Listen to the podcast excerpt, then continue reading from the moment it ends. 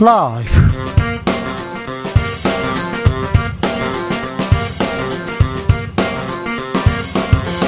2022년 9월 29일 목요일입니다. 안녕하십니까. 주진우입니다. 북한이 어제 동해상으로 탄도미사일 두 발을 발사했습니다.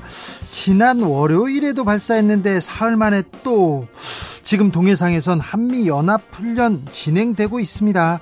국정원은 북한이 7차 핵실험 한다면 10월 16일부터 11월 7일까지 가능성 높다고 밝혔는데요. 북한의 연이은 도발, 핵실험까지 이어질까요? 정세현 전 통일부 장관에게 물어보겠습니다. 북한이 탄도미사일을 발사한 날 러시아는 핵 버튼을 언급했습니다. 아베 총리 국장으로 일본 민심은 둘로 쫙 갈라졌고요. 음, 유럽에서는 극우 정당 열풍 휘몰아치고 있습니다. 바람 잘 날 없는 지구촌 상황 지금은 글로벌 시대에서 짚어보겠습니다. 박진 외교부 장관 해임 건의안을 놓고 여야가 강경 대치 이어가고 있습니다. 더불어민주당은 오늘 본회의에서 처리를 하겠다고 예고했고요. 국민의힘은 대한민국 외교수장 권위 추락할 것이라고 반발하고 있습니다. 아, 윤 대통령은 사실상 거부권 행사할 듯 시사했는데요. 이 시각 국회 상황 기자들의 수다에서 전해드리겠습니다. 나비처럼 날아 벌처럼 쏜다. 여기는 주진우 라이브입니다. 오늘도 자중차에 겸손하고 진정성 있게 여러분과 함께 하겠습니다. 9월 며칠 남지 않았습니다. 세계 최초로 순수 전기 동력 여객기 그러니까 전기차에 이어서 전기 비행기가 하늘을 날았다는 소식이 전해졌습니다. 이스라엘 항공 스타트업 앨리스가 만든 에, 비행기인데요. 오, 9인승 여객기, 여객기인 앨리스에는 전기차 스마트폰에 사용하던 배터리 기술 그대로 도입됐다고 합니다. 성공적인 첫 전기 비행기에 아, 비행, 아, 가슴이 뛰게 됩니다. 30분 충전하면 1시간 동안 815km 이렇게 비행할 수 있다고 합니다. 오, 성능도 매우 좋은 것 같은데요. 이제 충전으로 하늘길도 열리는 시대가 됐습니다. 아, 한 번 충전으로 이렇게 쭉 날아갈 수 있네요. 여러분은 충전 잘하고 계신지. 음? 일상 속에서 나를 충전해 주겠는 것은 뭔지 이런 것도 좀 물어보고 싶습니다. 어, 뭐만 하면 나는 뭐 아이가 한 번만 웃어주면 사랑하는 사람이 손 한 번만 잡아주면 뭐 완충된다 이런 거 있지 않습니까? 나만의 비법도 좀 알려주십시오. 음, 잘 충전해 보겠습니다. 샵 9730 짧은 문자 50원 긴 문자 100원입니다. 콩으로 보내시면 무료입니다. 1, 2로 많이 많이 보내주십시오. 그럼 주진 라이브 시작합니다.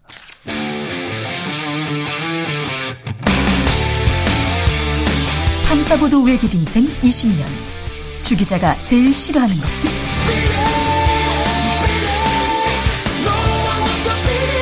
이 세상에서 비리와 부리가 사라지는 그날까지. 오늘도 흔들림 없이 주진우 라이브와 함께.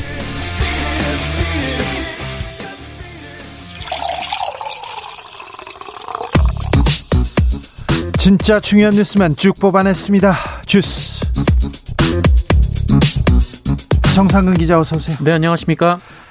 택시 요금이 또 오를 것 같아요. 서울시 의회에서 또 인상안 통과시켰습니다. 네, 택시 기본 요금을 4,800원으로 올리고 심야 할증 탄력 요금제를 도입하는 내용의 서울시 택시 요금 조정안이 서울시 의회를 어제 통과했습니다. 어, 요금 조정안은 10월 말 열리는 물가대책 심의위원회를 통과하면 최종 확정이 되는데요. 어, 실제 조정안이 적용되는 시점은 이 심야 탄력 요금제의 경우에는 연말, 어, 기본 요금 인상은 내년 2월이 될 것으로 보입니다. 자, 그럼 연, 연말부터 얼마나 오른답니까? 어, 기본 요금 자체가 올라가기도 하고요. 그리고 예. 기본 거리도 현행 2km에서 1.6km로 주는 등 어, 결과적으로 요금 미터기가 더 빨리 오르기 시작하고 또 오르는 속도도 더 빨라지게 됩니다.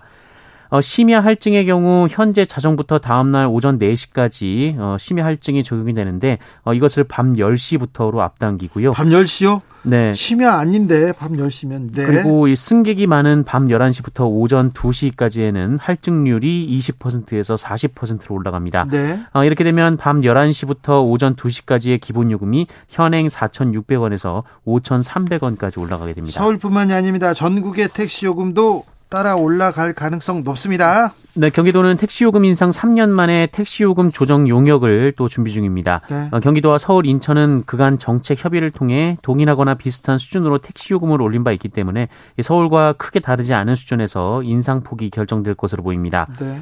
강원도는 지난 4월 이미 기본요금을 3,300원에서 3,800원으로 올렸고요. 어, 충북도는 지난달 택시요금 용역을 진행을 했습니다. 네. 어, 광주시는 현재 3,300원인 기본요금을 500원, 700원, 1,000원 올리는 이 세 가지 용역 결과를 두고 고심 중이라고 하고요. 어, 전남, 제주, 대전, 울산 등에서도 이 적정폭 인상을 위한 용역을 추진 중입니다.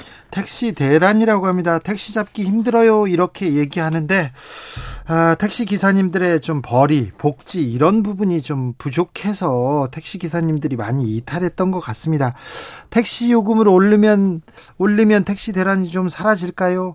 아무튼 택시 회사에서 사장님만 돈 많이 벌지 마시고 택시 기사님들 이 택시비가 올라가면 택시 기사님들도 조금 더 좀 나아질 수 있도록 그렇게 좀 해줬으면 좋겠습니다. 산학금 올리고 또 회사에서 다 떼어가면 이거 또 택시 기사님들만 아, 그리고 또 이제 소비자죠. 국민들만 상, 상처를 입는 그런 인상이 돼서는 안 됩니다.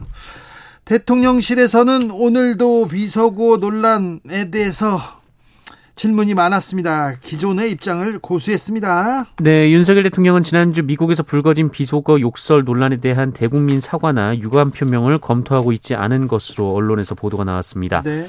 어, 그리고 오늘 출근길에 윤석열 대통령에게 이 기자들이 관련 질문을 했는데요. 아무 답변도 하지 않았습니다.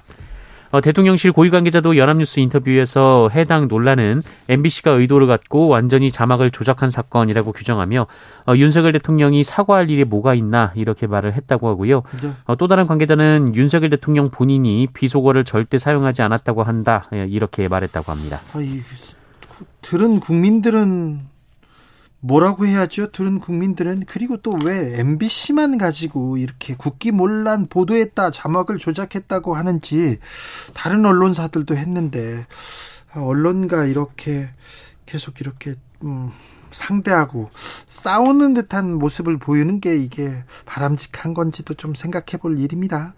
민주당에서는 오늘 지금 박진 외교부 장관 해임 건의안 어, 처리하겠다고 합니다. 네, 윤석열 대통령은 박진 장관은 탁월한 능력을 가진 분이고 건강이 걱정될 정도로 국익을 위해 전 세계로 동분서주하는 분이다라면서 어떤 것이 옳은지 그른지는 국민께서 자명하게 아시리라 생각한다라고 말했습니다. 어, 말씀하신 대로 오늘 국회에서 그 박진 외교부 장관 해임 건의안이 처리될 가능성이 있는 가운데 어, 사실상 해임 건의를 수용하지 않겠다라는 뜻으로 해석이 되고 있습니다. 네. 어, 국민의힘 MBC 고발까지 합니다. 네, 국민의힘 MBC 편파 조작 방송 진상규명 TF는 오늘 MBC를 검찰에 고발한다고 밝혔습니다. 어제 항의 방문, 오늘은 검찰 고발. 네, 발음이 정확하게 들리지 않는 윤석열 대통령의 발언 관련해서 이 영상의 의도성이 담긴 자막을 달아 윤석열 대통령의 명예와 대한민국의 국격을 훼손했다라는 주장인데요. 어, 국회 과학기술정보방송통신위원회 간사인 박성중 의원은 CBS 라디오에 출연해서 이 대통령이 바이든이라는 말을 한 적이 없는데 자체적으로 자막을 달아서 내보내는 것은 명예훼손이다라고 주장하기도 했습니다. 바이든 대통령의 명예훼손인가요? 대통령에 대한 명예훼손인가요? 이것도 좀 가려봐야 될 텐데요. 정진석 국민의힘 비대위원장 오늘 국회 교섭단체 대표연설을 했어요. 네, 정진석 비대위원장은 오늘 국회 교섭단체 대표연설에서 이 민주당이 윤석열 대통령의 해외 순방을 외교 참사로 규정하는 등 이 공세 수위를 높이는 것과 관련해 어, 정상 외교에 나선 대통령을 향해 마구잡이식 흠집내기를 넘어 저주와 증오를 퍼붓고 있다라고 비판했습니다. 저주와 증오를 퍼붓고 있다. 네, 정진석 위원장은 혼밥 외교에 순방 기자단 폭행까지 당했던 지난 정부 외교 참사는 까맣게 잊고 이 터무니없는 외교부 장관 해임 건의안까지 내놓았다라면서 이 무책임한 국익 자해 행위라고 주장했고요. 이 민주당은 마지막 손에 남은 의회 권력을 휘두르며 사사건건 국정에 발목을 잡고 있다라면서 기득권을 지키기 위한 망국적 입법 독재라고 주장하기도 했습니다. 망국적 입법 독재라고 거친 언사를 쏟아냈습니다. 특별히 이재명 대표에 대해서는 강하게 또 말을 이어가더라고요. 네, 관련 의혹을 언급하면서 이 스토킹 수준으로 영부인 뒤를 캐고 어, 대표의 사법 절차를 방탄하는 데만 이 민주당이 힘을 몽땅 쓰고 있다라고 주장했고요. 예. 어, 이재명 대표가 돈 한 푼 받지 않았다며 억울해하는데 이 박근혜 전 대통령은 돈 받아서 감옥에 보냈나라고 주장하기도 했습니다. 네, 민주당에서는 아, 매우 공허한 연설이었다고 이렇게 폄하했습니다. 교육부 장관 후보자 지명됐어요? 네, 어, 윤석열 대통령이 교육부 장관 후보자를 지명했습니다. 이 사회부 총리 겸 교육부 장관 후보자에 이주호 전 교육과학, 어, 교육과학기술부 장관이 지명이 됐습니다. 네. 어, 이주호 후보자는 17대 국회의원을 역임했고요. 그 이명박 정부 대통령실의 과, 교육과학 문화수석 비서관, 어, 그리고 교육과학기술부 제1차관 및 장관을 지낸 바 있습니다. 차관을 하다 장관까지 지냈죠. 이명박 어, 정부의 이명박 교육의 사령탑이었습니다. 네, 현재는 한국개발연구원 국제정책대학원 교수와 아시아교육협회 초대 이사장으로 재임 중입니다. 어, 김대기 대통령 비서실장은 교육 현장과 정책에 두루 정통한 교육 전문가라면서 어, 윤석열 정부의 교육개혁 과제를 차질 없이 추진하고 사회부총리로서 범부처 간 긴밀한 협력과 조율을 해나갈 적임자라고 밝혔습니다. 몇 달 만에 돌고 돌아서 MB맨으로 갔습니다. 보수적인 역사관, 자유민주주의를 이렇게 가장 많이 부르짖었던 한 사람 중 한 사람으로 한 정치인으로 저는 기억에 남는데요. 자유민주주의를 교과서에 삽입하기 위해서 굉장히 노력했었는데 아, 이분이 됐군요. 자사고 설립 기억납니다. 그리고 고교 서열화 이렇게 비판도 받았고요. 일제 교사 일제 고사를 부활했다 이렇게 경쟁 교육으로 내몰았다고 하는데 어, 교육부 장관 후보자는 교육부 해체를 주장하던 사람입니다. 교육부자를 해체하던 해체하자 이렇게 주장하던 분이 교육부 장관 그러니까 교육부의 수장으로 왔습니다. 어떤 교육관을 보여줄지 윤석열 정부는 어떤 교육관을 가지고 있을지 좀 지켜보겠습니다. 김문수 전 경기도지사 장관급 자리에 임명됐습니다. 네, 윤석열 대통령은 사회적 대화기구인 경제사회 노동위원회 새 위원장으로 김문수 전 경기도지사를 임명했습니다. 어, 장관급인 경산호위 위원장은 임기 2년으로 문재인 정부 당시 약 5년간 재임한 문성현 전 위원장이 지난 7월 어, 임기를 1년 이상 남기고 사퇴하면서 2개월째 공석이었습니다.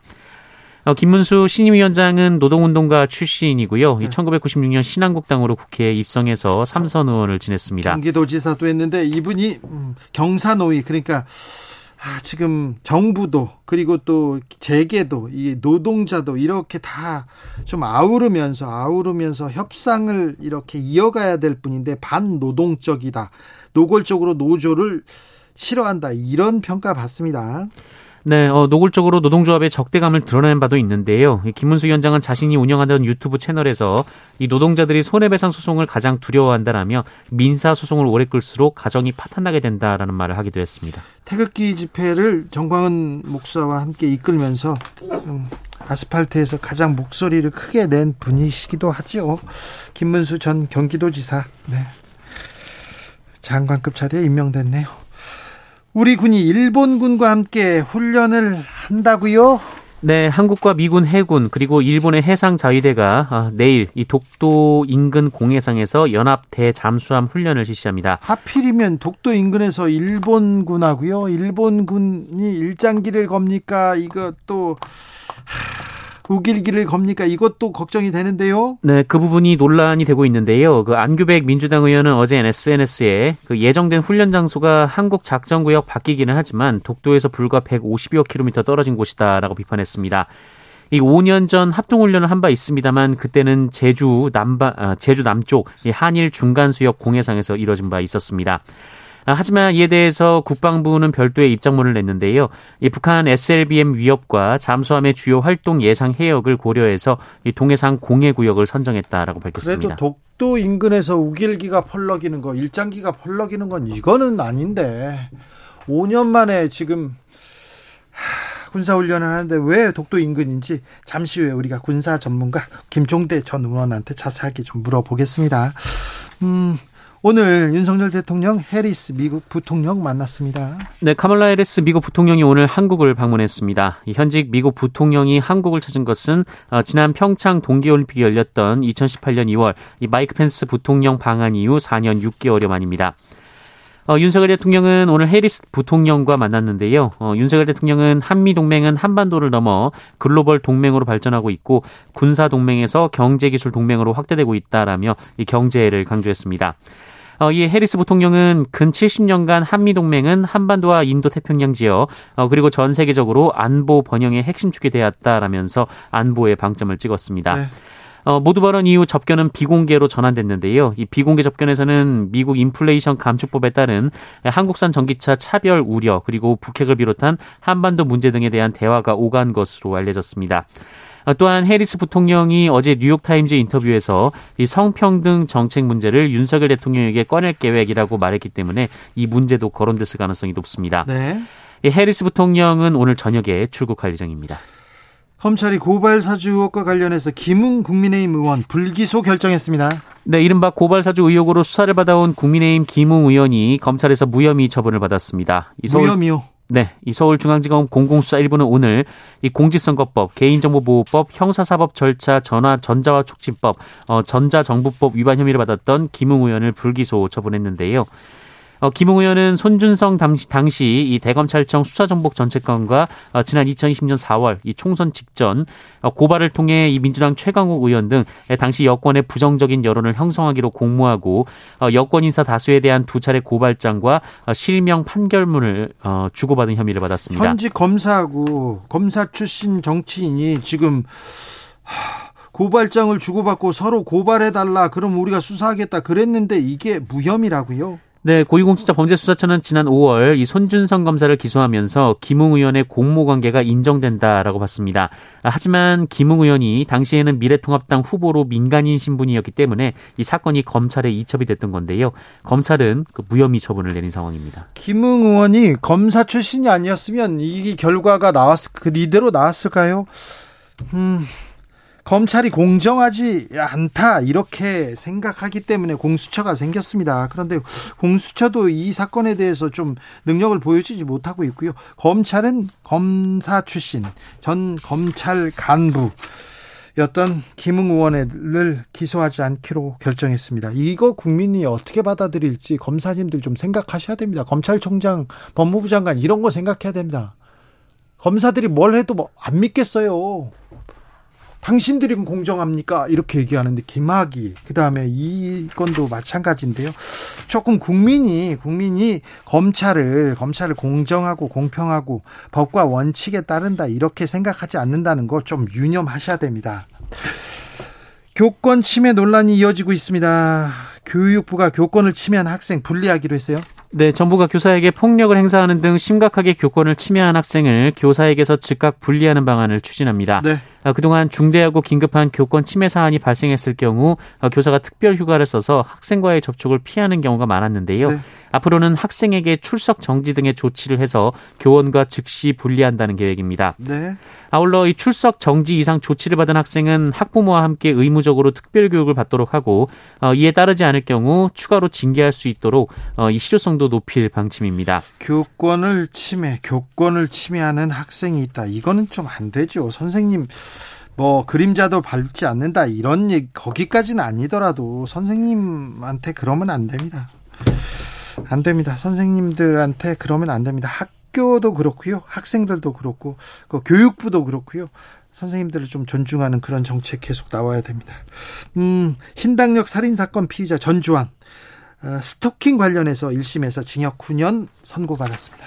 네, 전주환은 피해자가 숨지기 전 피해자를 스토킹하고 불법 촬영한 혐의로 기소된 바 있는데요. 네. 1심에서 징역 9년을 선고받았습니다. 스토킹만 한 거죠? 나머지 다른 거는 또 재판이 있죠? 네, 그렇습니다. 이 서울 서부지법은 성폭력 범죄의 처벌 등에 관한 특례법 및 스토킹 범죄의 처벌 등에 관한 법률 위반, 이 정보통신망법 위반 등의 혐의로 기소된 전주환에게 이같이 선고하고 80시간의 스토킹 치료, 40시간의 성범죄 치료 프로그램 수강도 명령했습니다. 고 이해람 중사 성추행한 가해자 징역 7년 확정받았어요?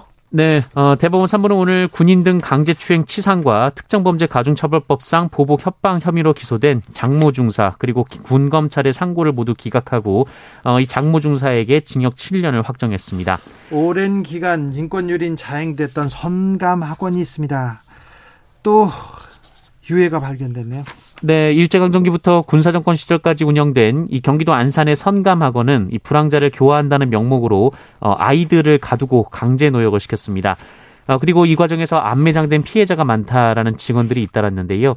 시신이 묻혔다는 증언이 이어진 장소에서 조사가 시작이 됐는데 하루 만에 이 10대 피해자의 것들로 추정되는 이 치아가 발견됐다고 어제 KBS가 보도했습니다. 어, 형제복지원 같은 집단 인권 침해 시설 가운데 국가가 공식적으로 유해를 찾아낸 건 이번이 처음인데요. 어, 시골 현장에는 적어도 159의 시신이 매장됐던 것으로 추정이 되고 아유, 있습니다. 이 아픈 현대사 어떻게 해야 될지 불황자가 뭡니까? 불황자가 가난한 사람이면 그러면 불황자입니까? 교화한다고요? 어떤 명목으로요? 아, 참. 국가의 폭력. 국가의 폭력에 대해서 국가가 어떻게 대응해야 될지, 어떻게 사죄하고 반성하고, 아, 역사에 앞으로 나가야 될지 좀 고민이 필요한 것 같습니다. 코로나 상황 어떻습니까? 네, 오늘 코로나19 신규 확진자 수 3만 881명입니다. 어제보다 5,200여 명 정도 적고요. 네. 목요일 발표 기준으로는 12주 만에 최소치입니다. 주스 정상근 기자 함께했습니다. 감사합니다. 고맙습니다. 지친 하루 아니면 지친 삶 어떻게 충전합니까? 나만의 방법 있습니까? 얘기하는데요. 1663님께서 시원한 아이스라떼 한 잔이면 충전되어요. 아, 커피 한 잔에, 네, 충전이군요. 4332님, 어, 저는 커피 안 먹거든요. 커피 너무 써요. 그 커피를 무슨 맛으로 먹나 하는데 커피를 먹으면 충전이 되는군요. 4332님, 웃고 있는 아이만 보면 충전됩니다. 우리나라 아이들의 웃음소리가 끊이지 않도록 정치인들이 잘해서 출산율도 좀 올라갔으면 좋겠어요. 그러니까요. 그러니까요. 아주 어린 영유아들은 집에서만 있는 줄 몰랐죠? 네. 아이들이 좀 많이 보여야 되는데 아이들 보기가 어려워요. 해들님 사춘기 아들만 두 명인 전 반려견 보면서 힐링합니다. 아이들 말고요. 밖에서 박김치가 되어 들어가도 꼬리가 떨어져라 흔들면서 반겨주는 모습 미소가 절로 나와요. 현동아 사랑아 사랑해 얘기합니다. 아니 아이들도 있는데 아이들 말고 반려견 네 알겠습니다. 3123님 저희 피로 회복제는 웨이트 운동입니다. 더 필요할 것 같지만 절대 그렇지 않습니다. 운동은 샤워, 개운함이 덤입니다. 그런데 아 훌륭하십니다. 왜 그렇게 돈 내고 가서 혼나면서 운동하시는지 모르는데 또 운동이 주는 또 즐거움이 있죠. 많이 하세요. 저는 안 할래요. 네.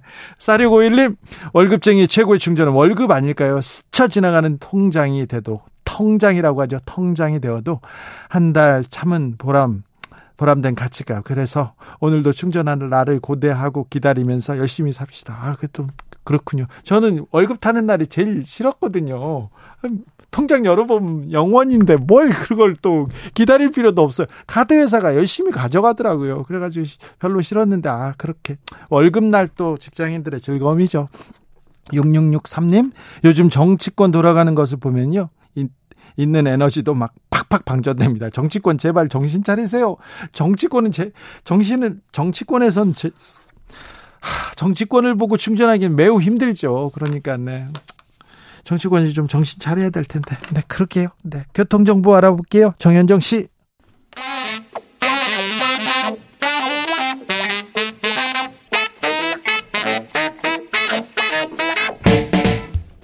세계는 넓고 이슈는 많다. 우리의 시야를 국제적으로 넓혀 보겠습니다. 국내 뉴스, 국제 이슈 다 덤벼라. 지금은 글로벌 시대.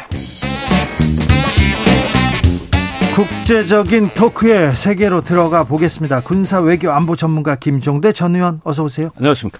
세계적인 평론 임상훈 인문결 연구소장 안녕하세요. 네, 안녕하십니까? 네. 음, 본격적으로 시작하기 전에 음, 음 윤석열 대통령의 순방 어떻게 보셨어요? 어, 뭐 하도 말들이 많고 저도 얘기를 많이 해서 그러는데 이제 좀 추스리시라. 네. 아우, 이제 뭐 일 좀 벌리지 마시고, 어, 지금 가뜩이나 어려운 판에, 그래서 이제 더 이상 국민과 싸우지 마셔라. 이렇게 조언드리고 싶네요. 네. 국민과는 싸울 생각이 없는데요. 언론과 싸울 생각이 있으신 것 같습니다. 임상훈 소장님 어떻게 보셨습니까? 순방. 아, 그러니까 그 외교 뭐 다 알 수는 없잖아요. 네. 그러면 조금만 그 낮췄으면 좋겠어요.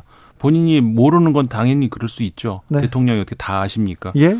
근데 다 아는 것처럼 자꾸 행동을 하시려는 거에서 무리수가 나오는 것 같아요. 예. 그냥 좀 겸손했으면 좋겠습니다. 네. 아, 뭐 외교, 외교 뭐 통상 이런 부분은 모르죠. 검사 출신이고 검사였는데 뭐 잘 알수 없죠. 국민이 이해하잖아요. 예, 예. 국민들도 이해합니다. 이해합니다. 실수하는 것도 이해하는데 빨리 이 국면에서 넘어가셨으면 언제까지 네. 순방에 꼬리를 잡고 음. 계시는지 참 그렇습니다. 김종대 의원님 이거 하나 네. 물어볼게요. 일본 군함이 독도 근해에서 훈련하는 거 있지 않습니까? 네. 5년 만이라는데 5년 전에는 그래도 제주도 저쪽 밑에서 했죠. 네, 남방입니다. 그런데 이번에는 동해상에서 합니까? 네. 사실 이번에 하는 훈련은 이게 묘한 게 안규백 의원이 공개한 거거든요. 예. 근데 인수위 이래로 이 정부는 일본하고 군사 훈련을 합의된 거 없다. 하고 명확히 선을 그어왔는데 어느새 합의가 돼 있었다는 얘기고 그다음에 그냥 이번에 넘어가려다가 민주당 의원을 통해 가지고 이게 공개된 거다. 네. 이랬을 때 도대체 일본하고 무슨 얘기를 지금까지 나눠왔는가 이런 부분에도 궁금증이 고조된다고 할 수 있고요. 네. 그다음에 이번에는 대잠수함 훈련이니까 일본이 대잠수함 능력은 한국을 압도합니다. 거기 해상 초격이라든가 구축함이라든가 우리를 아주 압도하는 대잠수함 능력을 갖고 있기 때문에 아무래도 이런 훈련을 하게 되면은 좀 우리가 보조적인 위치에 끌려다니지는 않을까. 조금 더 이런 어떤 주변 해역에서의 어떤 그 군사 정세랄거나 할까 이런 것들은 좀 우리가 주도돼서 거기에 일본의 어떤 제한된 개방을 해줘야 되는데 사실은 이 공해라고는 합니다만은 대잠수함전 훈련을 같이 한다. 일단 훈련의 수준도 높고 굉장히 놀랍다. 이렇게밖에 말씀드릴 수 없네요. 이명박 정부 때였던가요? 일본하고 이렇게 군사훈련도 하고 정보 공유도 하고 계속해서 일본과의 관계에 대해서 굉장히 좀 네. 음, 중시했어요. 그런데 지금 윤석열 정부에서 일본 정상회담, 한일 정상회담에 그렇게 좀 매달리더니 이제 군사훈련까지 하려고 해요. 원래 한일 관계 정상화의 목적이 바로 이거였습니다. 그러니까 한미일 안보 협력을 최우선시하고 역사 문제는 주변부에서 그 걸림돌을 제거하는 방향으로 한일 관계가 전개돼 왔다는 거. 그런 면에서는 북핵 문제 위협이 고조될수록 일본과 거의 준 군사 동맹에 가까운 군사 협력을 원했던 것이다. 이게 원래 본질이었고 이번에 대잠수함 훈련을 하면 그 다음에는 미사일 방어 훈련도 어쩌면은 얘기가 나올 것 같아요. 이런 식으로 하나씩 차곡차곡 쌓여 들어갈 때 네. 이제 한미일의 어떤 군사적 결속 이 부분이 새로운 차원을 맞이하게 된다. 이 점 강조해드리고 싶습니다. 이 부분은 일본이 강력하게 원하는 거죠. 미국도 마찬가지지만. 네, 그렇습니다. 네. 우리보다요? 네. 네. 우크라이나 얘기로 가볼까요? 우크라이나, 음, 네, 러시아가 점령한 곳이 있어요. 근데 영토 편입을 위한 주민투표 높은 찬성률로 통과됐다고 합니다. 네. 어떤 의미인가요? 뭐 사실 주민투표 결과를 정해놓고 한 주민투표였고 투명함에다 그냥 투표하는 거라며요. 예. 거의 반강제 투표네요. 이거. 그리고 이제 하루에 이루어지는 것이 아니라 이제 5일간 지속된 투표였는데 그 앞에 4일 동안은 예. 투표소에 가서 투표를 하는 게 아니라 어, 투표 용지에다 사인을 하면 네. 선거관리위원회에서 와서 가져가는 거예요. 아 그래요? 그러면 이게 투표입니까? 그러니까 그리고 마지막 날 하루만 네. 투표소에 가서 투표하는 그런 방식이었는데 아니 뭐 무슨 이런 투표가 어디가 있습니까? 그러니까 네. 러시아식이네요. 러시아식? 네.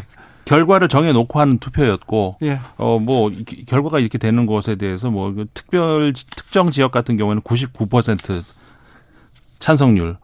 이건 보나마나 한 것이고 사실은 그 투표의 그 결과는 우리가 별로 이제 뭐뭐 뭐 이미 정해진 수순이었고 다만 이제 투표를 하는 그 사실은 11월 원래는 원래는 11월쯤에 예정이 돼 있었습니다. 11월 초에 투표를 왜 하는 거예요? 이렇게 할 거면서.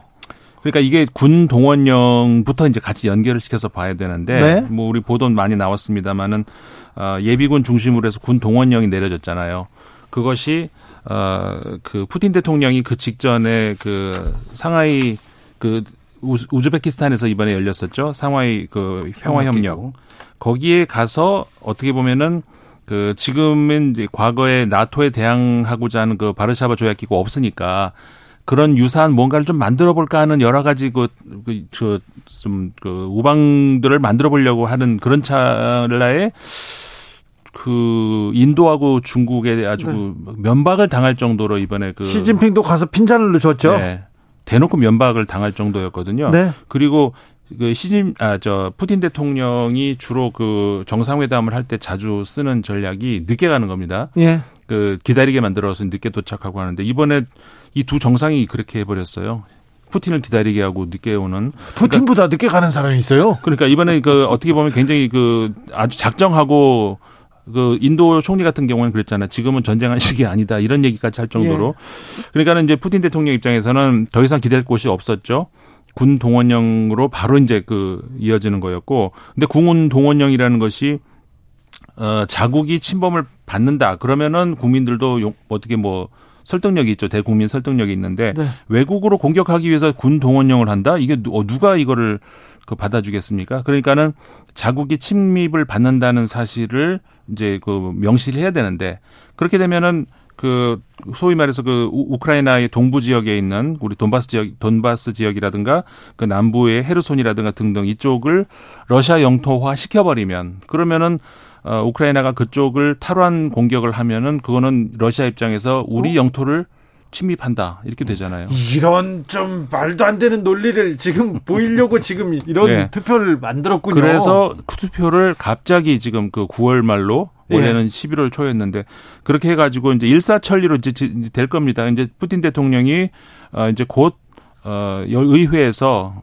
그 영토를 우리 것으로 이제 합병 선언을 할 거고 그렇게 되면은 우크라이나 공격을 하면은 이 지금까지는 특수 군사 작전이었었어요. 그러니까는 무슨 얘기냐면은 우크라이나 영토 안에 자국 국민들이 어, 핍박을 받는다거나 공격을 당하는 것을 우리가 이제 보호하기 위해서 군사 작전을 하는 것이다였는데 이제는 자국 영토를 침입하는 외국 군대를 막는 전쟁이라는 이런 식으로 간다는 거죠. 네. 그러니까는 핵절 핵 그 공격을 할 수도 있다는 그런 암시를 하는 것도 그게 또 걱정입니다. 그게 걱정이에요. 지금 러시아에서 러시아가 생각하기에 전쟁 상황이 그렇게 또썩 음, 희망적이지 않은 것 같습니다. 그럴수록 핵을 만지작 만지작 하면서 뭐 우리가 그냥 엄포만이 아니다 이렇게 나오는데 이거 걱정됩니다. 사실 두 가지 키워드로 전 종합하고 싶은데요. 지금 푸틴의 전략은 이제 국제 정치에서 말하는 광인 전략, 미치광이 전략. 네. 무슨 짓을 할지도 모른다.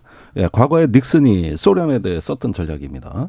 여차하면 뭐 극단적인 공포를 몰고 올 수 있는 한마디로 미친 사람으로 비춰지길 원하는 전략. 예, 이것이 있고요. 두 번째 하이브리드 전략인데 단순히 군사적인 수단만이 아니라 그 노르트스트림이라고 해가지고 네. 독일의 가스를 공급하는 여기서 정체불명의 지금 사건이 벌어졌어요. 세 곳에서 갑자기 가스 예. 누출 사건이 있었죠? 그렇습니다. 바다에서 엄청난 양의 에너지가 지금 분출되고 있는, 있거든요. 네. 가스가. 근데 외신에 의하면 한 곳 더 있어서 네 곳이라는 보도도 있습니다. 예.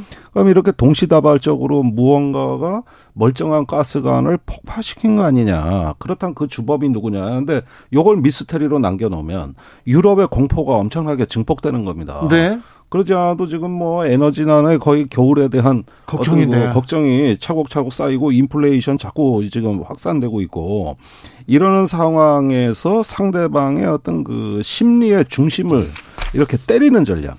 그래서 군사 비군사 전략이 배합된 하이브리드 광인 전략 이 부분으로 지금 어떤 전장의 판을 짜는 거 아니냐 여기에 이제 핵 에너지 모든 게 다 들어오는 것이죠 그걸 위해서 그 저기 네 개 점령 지역에서의 주민 투표도 진행된 거 아니냐 그런 어떤 것들을 좀 종합적으로 봐야 될 것 같아요. 아이고 이게 어떻게 되죠? 지금 아, 러시아에서는 동원령 이후에 계속해서 20만 명 이상이 해외 도피하고 있고요. 조지아 국경은 차량 행렬 이어지고 자전거 타고도 막 도망가더라고요. 터키행 비행기는 만석이고요. 아, 이렇게 상황이 안 좋으면 상황이 안 좋으면 이 광인 전략이 더 좀 극단적으로 갈 수도 있을 것 같아요. 앞으로 어떻게 됩니까, 여기?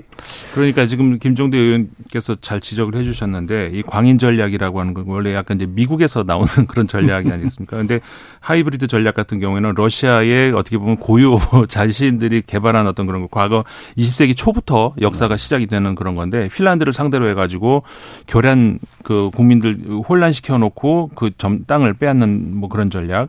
어, 크림반도에서도 이미 한번 그랬었고 네. 어, 이번에도 이제 똑같이 그렇게 이렇게 되는 건데 문제는 그러니까 우크라이나만의 그 어떤 그그 혼란을 주는 그런 전략이 아니라 아까 의원님 지적하신 것처럼 어, 유럽 서유럽 국가들까지 전체를 지금 불안에 이제 떨게 만드는 그런 전략으로 간다는 거거든요. 이게 어, 절, 전쟁이 길어질수록 서유럽 국가들에서는 처음에는 우크라이나 돕기 돕자고 많이들 했죠. 이제는 네. 아 이게 뭐 어디까지 가려고 그러는지 그만 좀 해야 되는 거 아니야 이렇게 되는 올 겨울 에너지난 때문에 되게 그러니까. 불안이 큽니다. 예, 지금 이거 국가마다 뭐 많이 확보를 하고 독일 같은 경우도 지금 아까도 어 노르트 스트림 그 관을 통해서 굉장히 어떻게 보면 지금까지 그 어, 천연가스를 극단적인 그 의존도가 높았거든요 러시아에. 근데 이제 이렇게 되니까 독일 장관은 지금 그 에너지 구하러 다니느라고 난리예요. 전 세계를 돌고 다닌단 말이에요. 음. 그걸 구하겠다고. 어, 지금은 상당히 80% 이상 90% 가까이 확보가 됐다고는 합니다. 이번 겨울에 쓸 에너지가. 어, 그런데 어쨌든 간에 그 지금의 그, 저, 그 인플레이션이라든가 여러 가지가 어, 유럽은 올 그러니까 서유럽 같은 경우에 올 겨울을 그 나기가 굉장히 좀 공포스러운 그런 상황이 있어요. 이번에 어, 이탈리아가 총선으로 이제 뭐 좀 이따 뭐 얘기가 네. 나올지는 모르겠습니다만은 총리가 바뀌었잖아요. 극우 정당으로 갔죠. 극우 정당으로 갔어요. 그러면 그 물론 그 총리로 유력한 그, 사, 그 정치인이 뭐 푸틴을 돕겠다는 그런 정도까지는 아니지만 어쨌든 극우의 성향상 그 지금까지의 러시아 그저 음, 이탈리아의 다른 그 정파하고는 다른 그런 양상으로 갈 양상 그런 위험이 있단 말이에요. 그런 식의 그러니까는 서유럽이 흔들리게 하는 그런 전략 굉장히 보면 러시아 입장에서는 그런 것들이 하이브리드 전략의 어떤 결과로서 기대할 수 있는 그런 거거든요. 그런데요. 유럽이 지금 에너지난 그리고 올겨울 어떻게 할까 걱정이고 외교부 장관이 그 에너지를 구하러 다닌다면서요. 우리는 괜찮습니까?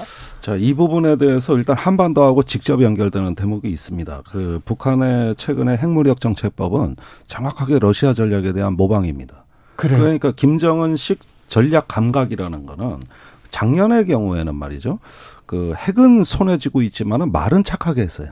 그러니까 미국과 남조선은 우리 적이 아니다. 네. 전쟁 가능성 그 자체가 적이다. 네. 이 핵은 방어용이다. 음. 예. 그러니까 핵무기 그 나쁜 걸 갖고 있으면서 말은 착하게 했는데 올해 들어와 가지고 이거는 저기 예, 핵무기는 본래 억제 목적에 구속되지 아니한다. 그러면서 핵무기 사용 조건을 영토가 침탈당하고 국가가 상대한 어떤 인민의 안전이 위협을 받았다라든지 지휘부가 공격받았을 때 이때는 핵을 적극적이고 선제적으로 사용한다고 아예 법으로 정해버린 음. 거거든요. 음. 그런데 지금 북한의 입장에서도 푸틴이 어떤 조건에서 핵을 사용하는가 이런 부분을 면밀하게 볼 겁니다. 근데 푸틴이 하는 말이 북한의 핵 무력 정책법에 다 나와 있어요. 음. 지금 그 메드베데프 그 국가안보회의 부의장이 한 말이 뭐냐면은 영토가 어, 재래식 무기에 의해서 자신들의 어떤 침탈을 받고 국가의 존립이 위태스러우면 러시아는 핵무기를 사용할 권한이 있다. 이렇게 얘기하고 그걸 저기 저 텔레그램에 게재를 해버렸다고 네. 합니다. 그러니까 이 지금의 핵의 억제력에 대한 개념이 바뀌고 있는 거예요. 과거의 핵은 보유하고 있음으로써 오히려 사용하지 않아도 억제력이 더 효과가 큰 건데 지금은 쓸 수 없는 핵은 억제력이 아니다. 실전에서 쓸 수 있는 핵이어야 된다 하면서 저위력 핵무기 우리식으로 얘기하면 전술 핵무기를 만지작거리고 있는 거거든요. 그 전술 핵이 1kg톤에서 어, 100kg톤까지입니다. 히로시마에 떨어진 어 나가사키 히로시마에 떨어진 게 아. 10kg톤인데 그 10배도 전술핵이라는 음. 거거든요. 아이고. 이게 그러니까 이게 참 어떤 점에서는 어 일단은 이 기기존의 냉전 시대 때 가졌던 핵 전쟁에 대한 기본 개념이 흔들리고 네. 있는 거예요.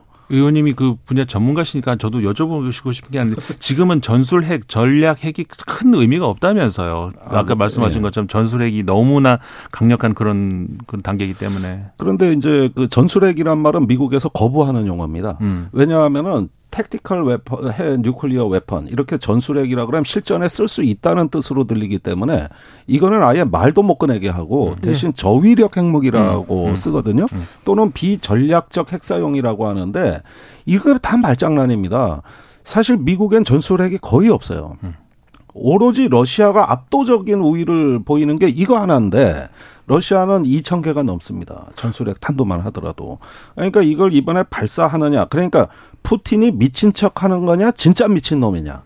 요런 부분에 네. 대한 우리의 면밀한 관측도 네. 비속어 네. 저희들은 절대 저 아, 죄송합니다. 사과 바로 사과합니다. 예, 사과합니다. 네, 안 잘 들었습니다. 네, 아, 요즘 대통령이 그러시니까 네, 저도 아니, 말이 거칠어져서 예, 알겠습니다. 네, 네, 잘 들렸습니다. 그래서 네, 죄송합니다. 요 부분에 대해서 그 저기 러시아가 유일하게 압도적 우위를 보이고 있는 분야가 바로 이 작은 저위력의 핵무기이기 음. 때문에 네.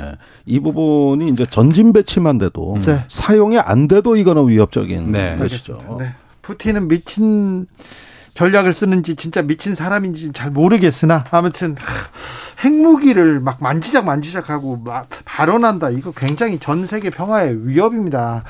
어, 훈성님께서 러시아는 미치광이 작전, 북한은 고슴다 고슴도치 작전 아닌가요? 그럼 대한민국은 어떤 작전을 준비해야 하나요? 물어봅니다. 오늘 판문점을 해리스 미국 부통령이 갔더라고요. 그래서 북한은 악랄한 독재 정권이다, 불법 무기 프로그램 보유하고 있다 이렇게 얘기하는데 가서 그냥 의례상 이렇게 하는 얘기인가요? 아무래도 뭔가 그동안에 이제 미국이 확장 억제력을 제공한다 하면서 이제 동맹 관리를 해왔습니다만은 사실상 크게 내용적으로 진척된 게 없습니다. 예. 그럴 때 이번에 해리스 부통령이 한국에 와서 어떤 강경한 메시지를 내므로써 곧 있을 한미 연합훈련과 예. 더 나가서는 북한의 핵실험에 대한 사전 경고 의미가 아닌가 음. 생각이 되네요. 올 겨울 우리는 에너지 대란 뭐 이런 거 그 조금 잘 대비하고 있겠죠. 걱정 안 해도 되겠죠. 서유럽 같은 그런 정도의 위기는 아닐 거라고 보여지는데 네. 뭐 어쨌든 간에 올 겨울 굉장히 조심해야 되는 건 맞을 것 같습니다. 전 그래요. 세계적으로 지금 그 에너지 가격이 올라갔다 내려갔다 하는데 네. 치솟았다 다시 떨어졌다 하잖아요. 네. 그뭐그 그, 그 이외에 다른 어떤 그 천연 재료들도 마찬가지입니다만은 어또 가격이 어떻게 될지 모르는 것이고 네. 좀 조심할 필요는 있는 것 같아요. 우리 외교부 관리들 이런 국민의 목소리 좀 잘 들었다가 정확하게 조금 대비해 주셔야 되는데 걱정입니다. 일본으로 좀 가보겠습니다. 일본은 지금 아베 신조 전 총리 국장 때문에 그냥 분열 국, 국민이 완전히 쫙 갈라졌더라고요 국론이 음. 일본이 이런 애가 별로 없는데요 네. 왜 이렇게 조문외교 일본의 조문외교 완전 실패했네요 예, 실패한 외교로 보입니다. 그 이것 때문에 기시다 후미오 총리의 지지율도 네. 거의 12% 이상 폭락을 했다는 게 일본 현지 보도고요. 예. 12% 포인트. 네. 예. 어, 예. 그다음에 그 오기로 한 G7 주요국 정상도 하나도, 하나도 안, 네. 안 왔고요. 그다음에 4,300명한테 초청을 했는데 그 자리도 다 못 채웠고. 네. 빈자리가 많더라고요. 네, 빈자리가 많고 무엇보다도 국민 여론입니다. 이걸 왜 일본 국민이 반대할까? 여러 가지 언론을 종합해 보면은 이런 얘기 같아요. 뭐 여기에 쓰인 비용도 비용이지만은 무엇보다도 왜 조문을 강요하냐. 음. 국장이라고 하면 이건 학교나 관공서 같은데 당연히 조문을 해야 되는 거거든요. 그러니까 이런 식으로 왜 조문하고 싶은 사람, 자기가 마음에 우러나서 하는 게 조문이지, 이걸 왜 국가적으로 국민한테 강요하느냐. 이런 부분에 대한 심리적 저항이 존재하는 것 같고요. 예.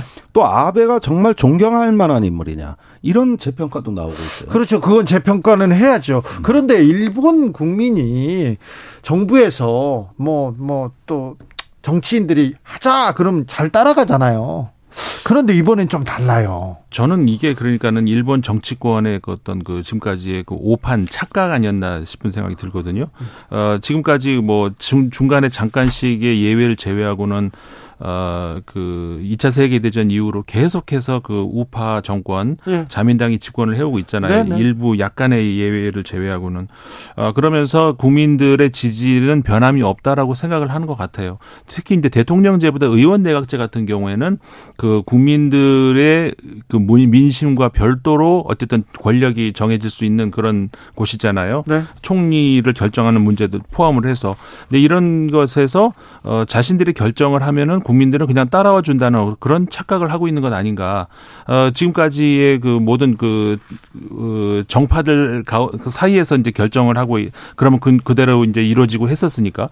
근데 이번 같은 경우에는 그 지금 의원님 지적하신 것처럼 아니 왜 그거를 그 우리가 하자는 대로 따라가야 된다 따라가야 되느냐라고 하는 그런 것들을 정치권이 그 미리 그 예, 예상을 못했던 그런 예, 얘기했던 것 같아요. 그런 것 같습니다. 그 아비 총리가 사망했던 그 어떤 그 이유가 된 것을 하나 꼽히는 어떤 그 정치권과 특정 종교와의 결탁 문제 이런 것들도 하나도 해결되지 않고 있는데 그걸 국장으로 그냥 밀고 간다라고 했을 때 일, 본은뭐 해결하지 않고 그냥 조용히 넘어가는 그런 좀 경향도 좀 있지 않습니까? 네.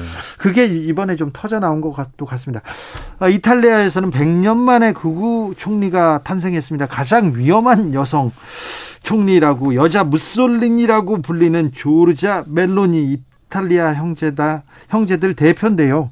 아, 이거 유럽의 극우 정당 바람이 붑니다. 스웨덴도 그렇고요. 다른 데도 그렇고 프랑스에서도 계속 세력을 넓혀가고요. 이거 어떻게 봐야 됩니까?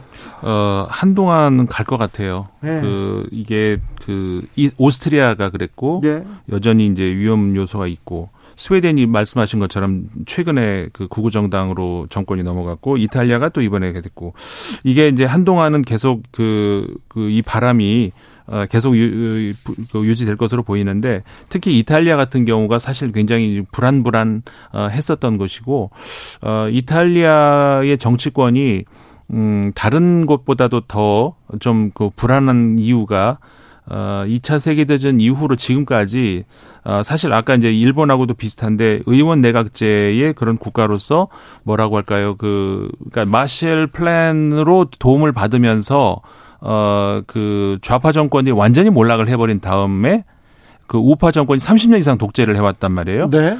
그 우리가 이제 뭐 이탈리아 하면 마피아 얘기하고 하는데 이런 것들도 다 거기에 연관이 돼 있다는 것이죠.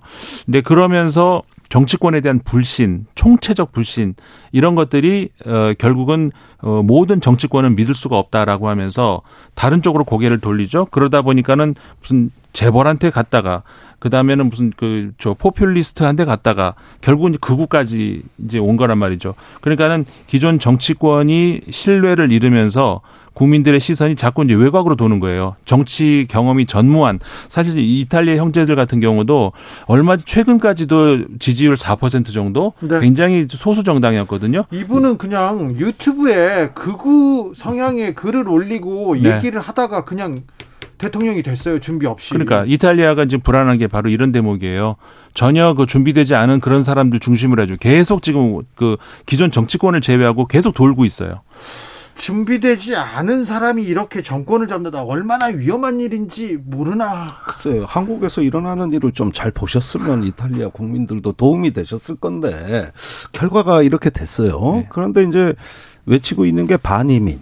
반이유 음. 이러면서 이제 다시 고립주의 내셔널리즘에 호소하고 있거든요. 네. 근데 이런 게 이제 헝가리에서도 나타나고 네. 오스트리아에서도 나타나고 제가 현역 때 그 나토 정상 나토 의원총회 같은 데 참석해 보면 네. 아, 유럽 의원들 발언이 맞는가 싶을 정도로 폴란드, 오스트리아 이런 데 의원들 발언이 굉장히 강경해요. 음. 그래서 깜짝깜짝 놀라고 그러다가 이제 우리가 영국이 브렉시트 하는 걸 또 지켜봤는데 네. 이것이 전체 유럽의 향배에 어떤 영향을 줄 거냐 하는 문제입니다. 그러니까요. 계속 이렇게 분열이 되면 이걸 지금 제일 즐기는 사람이 푸틴입니다. 네. 그렇죠. 유럽이 이게 저 결속하지 못하면 누가 좋은 일일까요? 네. 그리고 진짜 국민들의 복지 수준이 향상될까요? 그런 면에서 EU가 다 재발명돼야 된다고 저는 봐요. 각국의 자주권과 재량권, 주권을 그래도 존중하는 토대 위에서 연합체가 돼야 되는데 이게 국가 간의 불평등하고 제약이 돼 있다 보니 국민들 민심이 폭발하는 거거든요. 그래서 이런 면에서 유럽연합의 미래가 불안하다. 네. 어둡다. 전 그렇게 좀 느낌이 오네요. 지성과 이성이 지배하던 시대가 지나나요?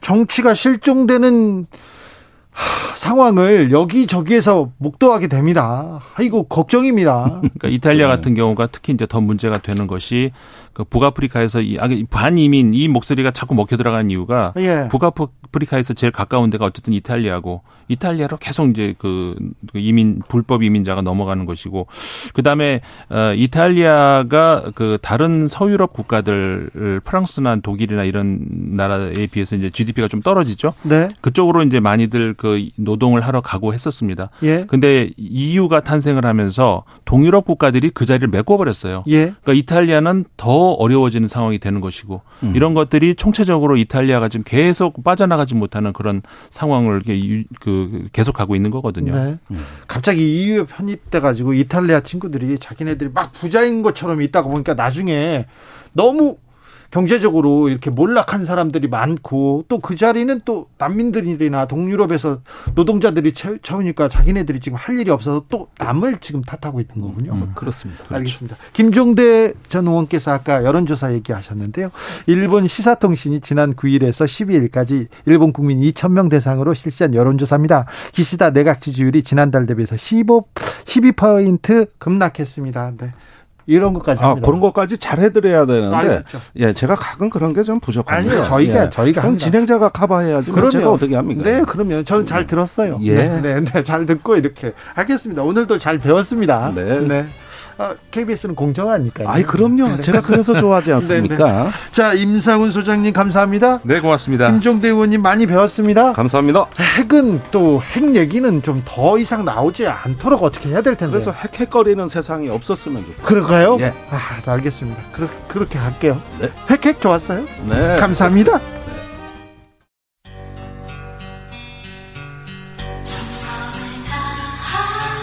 정성을 다하는 국민의 방송. KBS 주진우 라이브. 그냥 그렇다고요.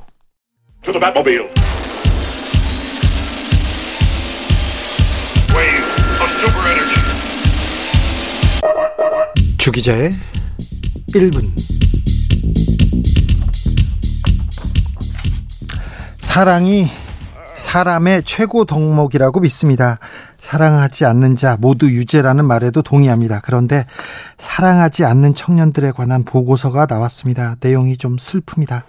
청년들이 사랑하지 않는 이유 경제적 어려움이라고 합니다. 돈이 없어서 사랑과 결혼을 꿈꾸지 않는다고 합니다. 세계 최저 출산율, 세계 최고 고령화율, 세계 최고 자살률 그 원인을 여기에서 찾아봐야 할 것 같습니다. 지난 27일 인구보건복지협회는 청년의 연애 결혼 그리고 성인식 조사를 보고했습니다. 청년 응답자의 65.5% 현재 연애하고 있지 않다. 이렇게 대답합니다. 이 가운데 70.4%는 자발적으로 연애하지 않는다. 연애하지 않는 청, 청년 중 반, 그러니까 48%는 현재 상태에 만족한다고 했습니다. 연애를 안 하는데 연애하고 싶지도 않아요. 이렇게 얘기하는 것 같습니다. 특별히 여성의 비중이 높았습니다. 연애할 생각이 별로 없어요. 청년의 29.1%는 연애 경험이 전혀 없다고 합니다. 그러니까 청년 중, 청년 3명 중 1명은 모태솔로입니다. 사랑을 모르고 살았고요. 살고 있습니다. 물론 강아지, 고양이에 대한 사랑도 존중합니다만 말입니다. 청년들은 사랑을 생각하면서 경제적인 부담을 고려하고 있었습니다. 결혼 얘기가 나오면 경제적인 이유는 절대적으로 변합니다. 향후 결혼 의향이 있어 있습니까? 이렇게 물었더니 청년의 절반이 긍정적이라고 답했습니다. 절반은 아니랍니다. 결혼을 꺼리는 이유는 경제적 여유가 없어서 49.9% 절반이고요. 어, 38%는 혼자 사는 것이 행복해서 이렇게 얘기합니다. 남성의 경우 경제적 이유 때문에 결혼 못한다. 71%가 넘습니다. 절대적이었습니다. 향후 출산 의향 물었는데요. 43%만 긍정적이었습니다. 출산은 출산거리는 이유 경제적 부담이 57%였습니다. 사회적 환경이 좋지 않아서 36.8%. 청년 연애에 대한 인식 조사는 지난 7월 18일부터 21일까지 만 19세에서 34세 비혼 청년 1,047명을 대상으로 조사했습니다. 주진우 라이브는 공정이 생명이니까 다시 얘기합니다. 출산율을 높이겠다고 16년간 얼마나 쓴지 아십니까? 280조 원 넘게 썼습니다. 그런데 청년들의 사랑과 결혼에 대한 태도는 계속 부정적으로 변합니다. 7월 출생아율, 출생아, 그리고 혼인, 역대 최저 수치라는 거 어제 말씀드렸죠. 여기에 최악의 자살 국가라는 굴레에서도 벗어나지 못하고 있습니다. 하루 평균 자살자는 36.6명. 그러니까 39분에 1명씩 자살하고 있습니다. 지금도 옆에서 청년 사망 원인 중 압도적 1위가 자살입니다. 지금 이대로는 기존의 정책으로는 청년들의 마음 돌리기 어렵습니다. 청년들이 세상은 외롭고 쓸쓸하다고 생각합니다. 사회는 불공정하고 불공평하다. 사는 게 불행하다. 돈 없이는 사랑도 없다고 말하고 있습니다. 지금 이 문제보다 더 중요한 일은 없습니다. 아프니까 청춘이다. 아나바다 해라. 이런 얘기할 때가 아닙니다. 지금 걔네들 뭐 해요? 이렇게 넘어갈 일도 아닙니다. 막말 논란을 키울 것이 아니라 청년과 미래에 대해서 고민할 때입니다. 청년에게 사랑이 얼마나 고귀한 것인지 알려줄 때입니다. 청년에게 데이트 비용이라도 줘서 막 사랑하게 해야 될 때입니다. 청년에게 세상과 사회가 공정하고 아름답다는 것을 보여주는 것이 무엇보다 중요합니다. 그런데 지금 우리는 청년에게 어떤 세상을 보여주고 있습니까? 지금까지 주 기자의 1분이었습니다.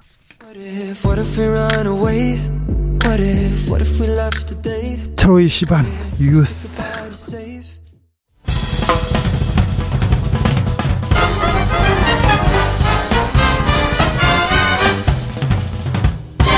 훅 인터뷰.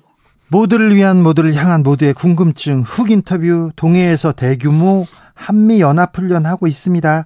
그런데 내일은 여기에 일본 자위대까지 합류해서 훈련을 더 크게 한다죠. 이 와중에 북한은 아, 사흘만 월요일 날 쏘고 사흘 만에 또 탄도 미사일 두 발을 쐈습니다. 한반도 둘러싼 상황 심상치 않은데요. 아, 물어보겠습니다. 정세현 전 통일부 장관 안녕하세요. 예, 안녕하세요. 네, 장관님 잘 계십니까? 잘 있습니다. 네. 청년들이 사랑을 안 하겠대요. 결혼도 안 하겠대요. 어떻게 해야 됩니까? 그 왜 그럴지 모르겠어. 네. 글쎄 왜 그런지 모르겠다고 나는 왜 그런지 몰라본 게 아니라 네. 이게 이 시대 현인들께서 지혜를 좀 모아 주셔야 될 것 같습니다. 아이고 그건 뭐 근데 나는 그런 문제까지는 잘 몰라요. 아 그래요? 그러면 좀더 저희 한미 연합 훈련으로 가보겠습니다. 그렇지. 예, 예. 북한이 어제 또 탄도미사일 두 발을 쐈어요. 며칠 전에도 쏘고요. 예. 그런데 이거 한미 연합 훈련 하고 있는데 지금 이렇게 쏜 거 아닙니까? 이 상황 그, 어떻게 그, 보십니까? 네, 그런 일은 네, 적어도 내 경험으로는 처음입니다. 진짜요? 예, 왜냐면 그 대개 이제 훈련이 끝나고 나면 훈련 전에는 막 그냥 말로 말폭탄으로 해서 뭐 그 불평을 하고 그러는데 네. 그랬는데 훈련이 막상 시작이 되면 그때는 조용히 딱 엎드려 있다가 네. 끝나고 나면은 다시 뒤에다 대고 또 오기만 해봐라 그런 식으로 이제 어, 미사일도 쏘고 뭐 그 다른 또그 무슨 어그 행동을 했는데요. 아, 행동을 했는데 네. 이번 이번에는 아주 기간 중에 훈련 기간 중에 그걸 하는 거 보면은 네. 그건, 그건 과거와 다르다. 근데 이제 근거가 있죠. 지난 9월 8일 날 최고인민회의에서 어 김정은 위원장이 핵무력 사용을 법제화했다고 어 발표하고 예. 동시에 핵을 사용할 수 있는 다섯 가지 경우를 어 법에다 어 그 못 박았다고 이제 발표를 했단 말이에요. 근데 네. 다섯 가지 경우가 뭐 여러 가지 그 자세한 얘기들을 했지만은 중요한 것은 말하자면 한국이나 미국이 북한을 그 치고 들어올 그 치고 들어 그 공격 공격이 일어났을 때 물론 핵을 쓰겠지만 네. 그러나 그런 행동이 임박했다고 판단될 경우에도 핵을 쓸수 있다고 그랬어요. 네. 지금 이번에 핵 잠수함이 오지 않았어요. 물론 핵 잠수함은 그 동력으로 핵을 쓰는 거기 때문에 그 사람이 그 그 저 핵, 아, 핵 잠수함 어저 음. 핵 미사일을 쏘거나 그렇진 어, 않겠죠. 그, 런 훈련은 어, 안 하겠죠. 네. 네. 그 대신 이제 그핵 항모 항공모함이 오지 않았어요. 네. 로널드 레이건 호는 그 아마 승조만 5,800명인가 그렇고 네. 비행기가 90대가 뜨고 내릴 수 있는 정말 그건 거대한 그 섬 같은 그 배인데 예. 그게 뜨니까 이게 그 남한인과 미국이 에, 본격적으로 북한을 뭐 치고 들어오진 않겠지만은 어 그 공격하는 거나 다름없을 정도로 위협을 할 가능성이 있다라고 보고 네. 뭐 특히 이제 지난 16일 날 한미 차관급 국방 차관급 어, 확장 억제 뭐 전략 협의라는 것이 있었는데 거기서 이번 훈련을 세게 한 걸로 세게 하기로 아마 합의를 한 모양이죠. 네. 이제 일본까지도 포함시키자고 한 모양이지. 그런 걸 그 사람들 끝에 더 조롱하나 귀신처럼 하나 북한은. 네. 그래서 일본이 오는 것까지도 사전에 견제해서 말하자면 가까이 오기만 해봐라. 네. 우리 우리 미사일 맞을 우리 미사일 맞을지 몰라. 너희들 조심해. 네. 그런 메시지가 담겨 있다고 봅니다. 그래서 또 동해로 쐈군요. 그렇죠. 네. 동해에서 훈련하는데 동해로 쏜다. 이것도 진짜 어뭐 뭐라고 했나 경고의 메시지로 봐야 될 것 같아요. 뭐 메시지죠. 네, 네, 경고. 그러니까 가까이 오면은 맞을 줄 알아. 그다음에 네. 어그 너무 그러니까 세게 하지 말고 네. 기왕 시작했으니까 확인을 해야 되겠지만 네. 대충 해라 하는 그런 메시지도 있어요. 근데 뭐 오늘 그 누구야 해리스 부통령이 네. 또 와서 또 한마디 해가지고 네. 북한을 또 그 불집을 터뜨려 놨더구만요. 그래요? 음. 해리스 부통령이 저 DMZ도 가고 또 북한은 뭐 나쁜 나라 이런 얘기도 했어요. 글쎄요. 그러니까 그건 그를 자꾸 그런 딱지 붙이면 네. 절대로 협상에 안 나와요. 북한은 적대 적대 정책을 철회해야만 적대 시 정책을 철회해야만 미국과 핵 협상에 나가겠다는 얘기는 어 오래전에 했어요. 2년 네. 전부터인가. 그런데 미국에서는 뭐 귀등으로 듣고 귀등으로도 안 듣고 계속 윤석열 더구나 이제 이 정부 들어서선 윤석열 정부의 요청을 받아들여서 대북 압박을 더 세게 지금 하고 있는 중간이에요. 이번 훈련도 어, 대규모로 하는 것도 예. 아마 우리 그 윤석열 정부가 그 요청을 해서 그렇게 된 걸로 보는데 아 예. 그거 참좀 위험한데 네네. 자꾸 자꾸 그, 그 대통령이 네. 그, 그 우리 속담에 섣불지고 북쪽으로 뛰어든다는 말이 있는데 네. 그런 식으로 자꾸 대북 정책을 주시는 것 같아요. 네. 북한은 악랄한 독재 정권이다 해리스 부통령이 얘기했는데 악랄한 독재 정권인지는 전 세계가 알고, 알고 전 국민이 잘 아는데 굳이 그 앞에 가서 얘기하는 게 도움은 되지 않는다 이 얘기죠. 그, 그 그렇죠. 네, 알겠습니다. 어, 전에 없이 대규모 훈련입니다. 레이건함이 오고요, 핵 항모함이고, 핵 추진 잠수함이 오고요, 이직스함이 오고, 그 다음에 항공기가 110대 이상 참가했는데 훈련하고 있는데 내일은 일본 해상 자위대까지 또 온다고 합니다. 일본 자위대 이거 어떻게 봐야 됩니까? 그거 참 아니 그 뭐 우리가 그, 그 요청을 하거나 미국이 일본 자위대도 어 함께 해서 북한한테 확실하게 에, 좀 겁을 주자 확장 억제는 그렇게 하는 거다. 한미 간에 확장 억제를 합의를 했지만 한미 정상 간에 확장 억제를 좀 더 확실하게 보장하기 위해서는 어 자위대 병력도 같이 동참하는 것이 좋겠다는 얘기를 미국이 했는지 네. 우리가 요청을 했는지 모르지만 미국이 했을 가능성은 있어요. 그게 더 높다고 봅니다. 그럴 때 이제 우리 대통령이나 우리 국방부 쪽에서 나쁘지 않다. 뭐, 그 같이 하면 더 좋지. 라는 식으로 생각을 해가지고 받아들여서 그런 것 같은데, 이거 지금 윤석열 정부가 일본까지 이렇게 끌어들인 것은 정말 자충수가 될 겁니다. 어떤 면에서요? 일본이 그게 지금 자유대가 그 자기 땅에서만 자기 땅을 지키게 돼 있지 밖으로 못 나가게 돼 있는 군대 아니요. 그래서 자유대 아니요. 예예. 음? 헌법상 그렇게 뭐, 돼 있어요. 일본 헌법상. 어, 물론 물론 헌법상 헌법 구조에 그렇게 돼 있는데. 예.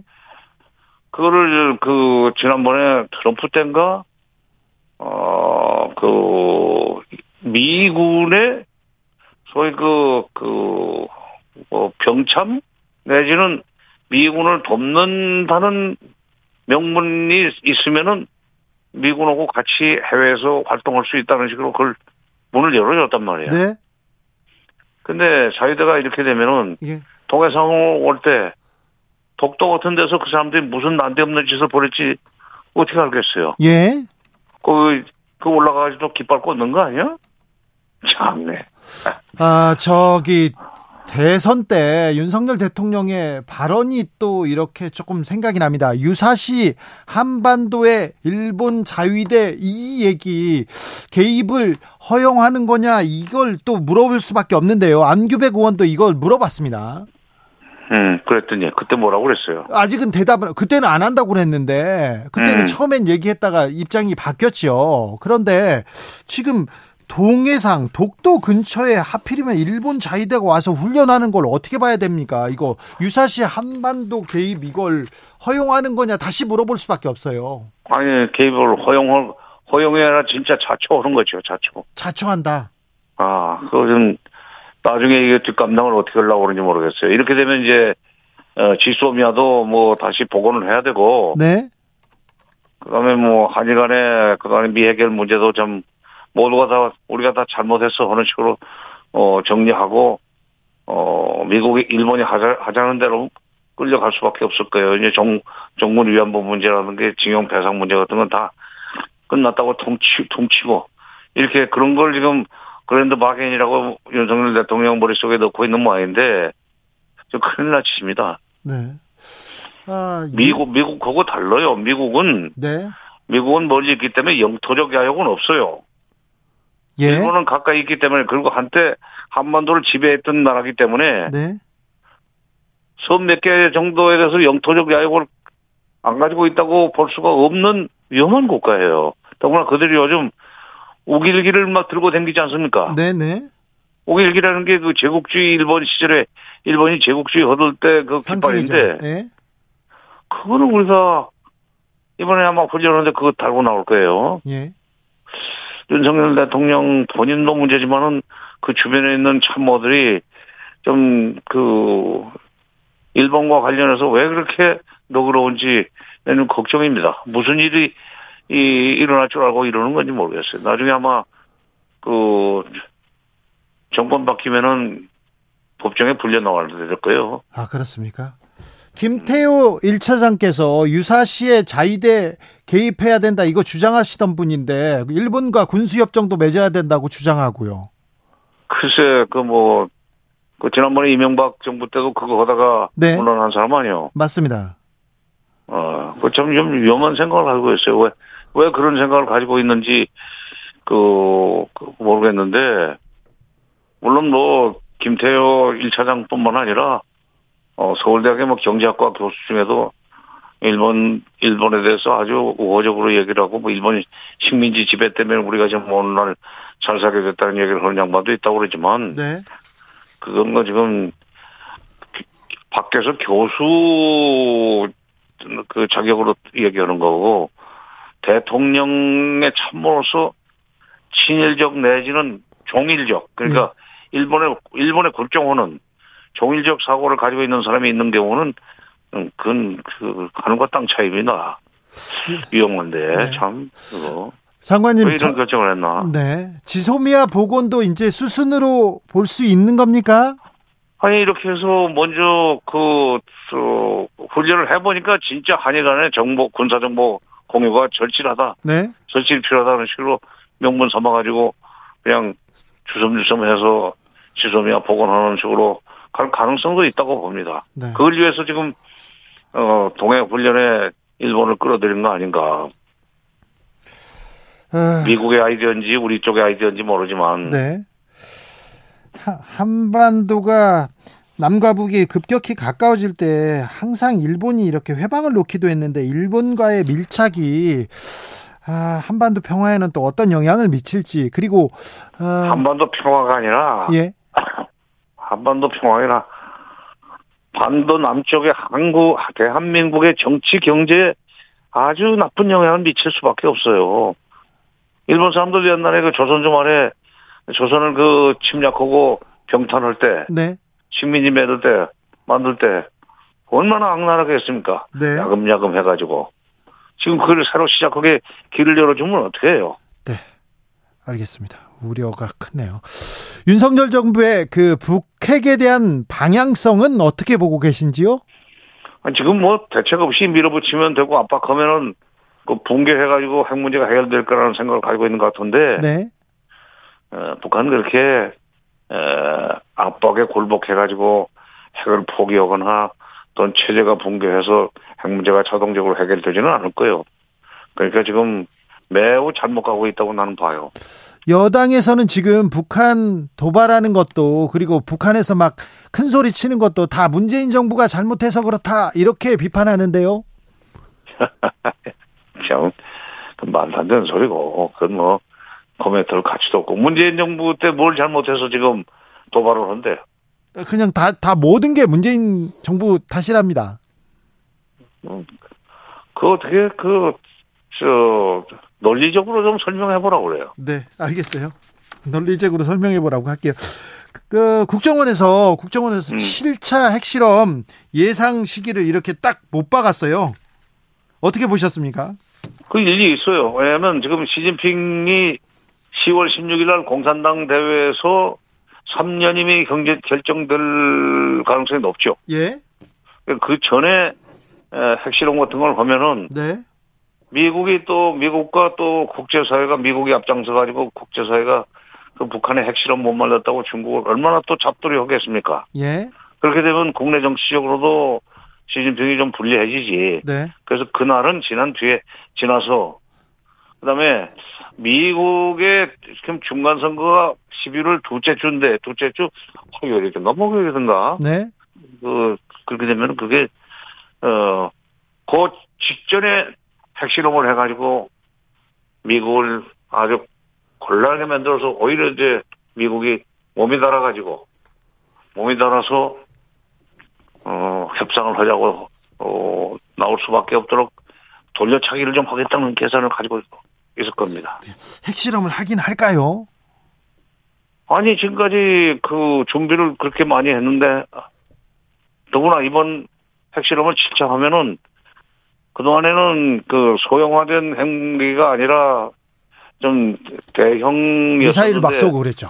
어 이번에는 그 소형화시키고 경량화시켜가지고 400km, 600km짜리 전술 그 유도탄 그러니까 전술 미사일 남한을 때릴 수 있는 또는 미군 기지를 때릴 수 있는 그런 미사일에다 실을 수 있는 핵폭탄을 만들 가능성이 있어요. 그게 굉장히 그러니까 대륙간 탄도탄과 실어서 미국까지 날아가게 만드는 것보다는 주한미군을 위협하고 남한의 대북 군사적 그, 그, 강경책을 거꾸로 누굴, 누구러뜨리기 위해서는 그런 그 전술 핵무기, 그 다음에 전술 그, 저 미사일, 400km, 600km짜리. 네. 그러니까 평양에서, 평양에서 부산까지가 600km 밖에 안 돼요. 네. 그러니까 이번에 600km 쏜 것도 딱 부산항에 정박해 있는 레이간호 나중에 돌아갈 때 또 글이 들어갈 텐데 예. 부산항 조심해. 예. 어, 그런 그 의미가 있죠. 그러니까 400km, 600km짜리 미사일을 이번에도 아마 몇 킬로 이번에 400km라고 그러죠. 네. 오늘 쏜 것도. 네. 그러니까 그 전에는 중장거리 내지는 대륙간 탄도탄 쏘는 것을 그 사람들이 자랑스럽게 생각했는데 이제 네. 전략을 바꾼 것 같아요. 예. 단거리를 많이 쏘아서 어 남쪽 정부를 좀 괴롭히겠다는 거. 네. 아. 알겠습니다. 아, 윤석열 대통령 순방에 대한 평가 정치 정치권 어수선하게 만들고 있는데요. 순방 다녀와서도 좀 시끄럽습니다. 이번에 이 순방 어떻게 보셨는지 외교 안보 라인 좀 비판의 목소리 높은데 여기 이거는 어떻게 보시는지 48조짜리가 무슨 정상회담입니까? 네. 그다음에 30분 동안도 물론 정상회담을 할 수 있는데 네. 그거 뭐 우리 기자도 들어가지 못하고 그 일본 기자들만 있는데 들어가서 일본 총리는 화난 듯이 아무 말도 안 하고 그냥 듣고만 했는데 우리 대통령만 계속 30분 동안 뭐 얘기를 계속 했다고 그런데 이렇게 되면은 뭔가 우리가 뭐 진짜 일본한테 뭐 죄진 거 있어요? 뭐 아쉬운 거 있어요?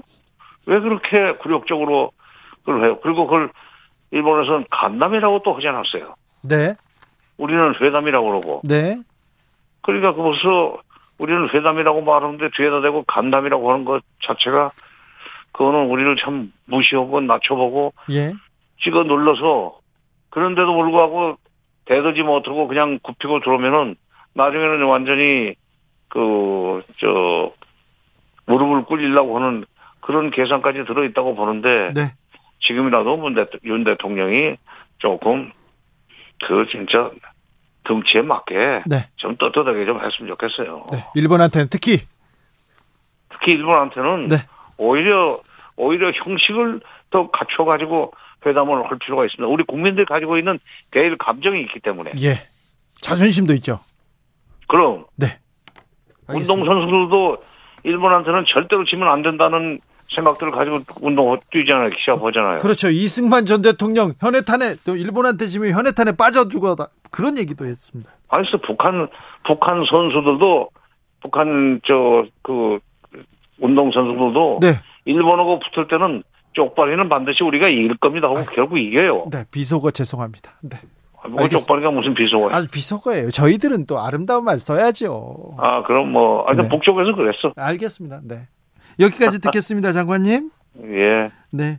청년들 사랑하게 되는 그런 좀 지혜도 좀 알려주세요. 다음번에는. 장관님 예. 모르는 게 없어 없는데 아. 모르는 게 있네요. 이거 알았습니다. 알겠습니다. 감사합니다. 예. 어, 예. 정세현 전 장관님이었습니다. 정치 피로, 사건 사고로 인한 피로, 고달픈 일상에서 오는 피로. 오늘 시사하셨습니까? 경험해 보세요. 들은 날과 안 들은 날의 차이. 여러분의 피로를 날려줄 저녁 한 끼 시사. 추진우 라이브.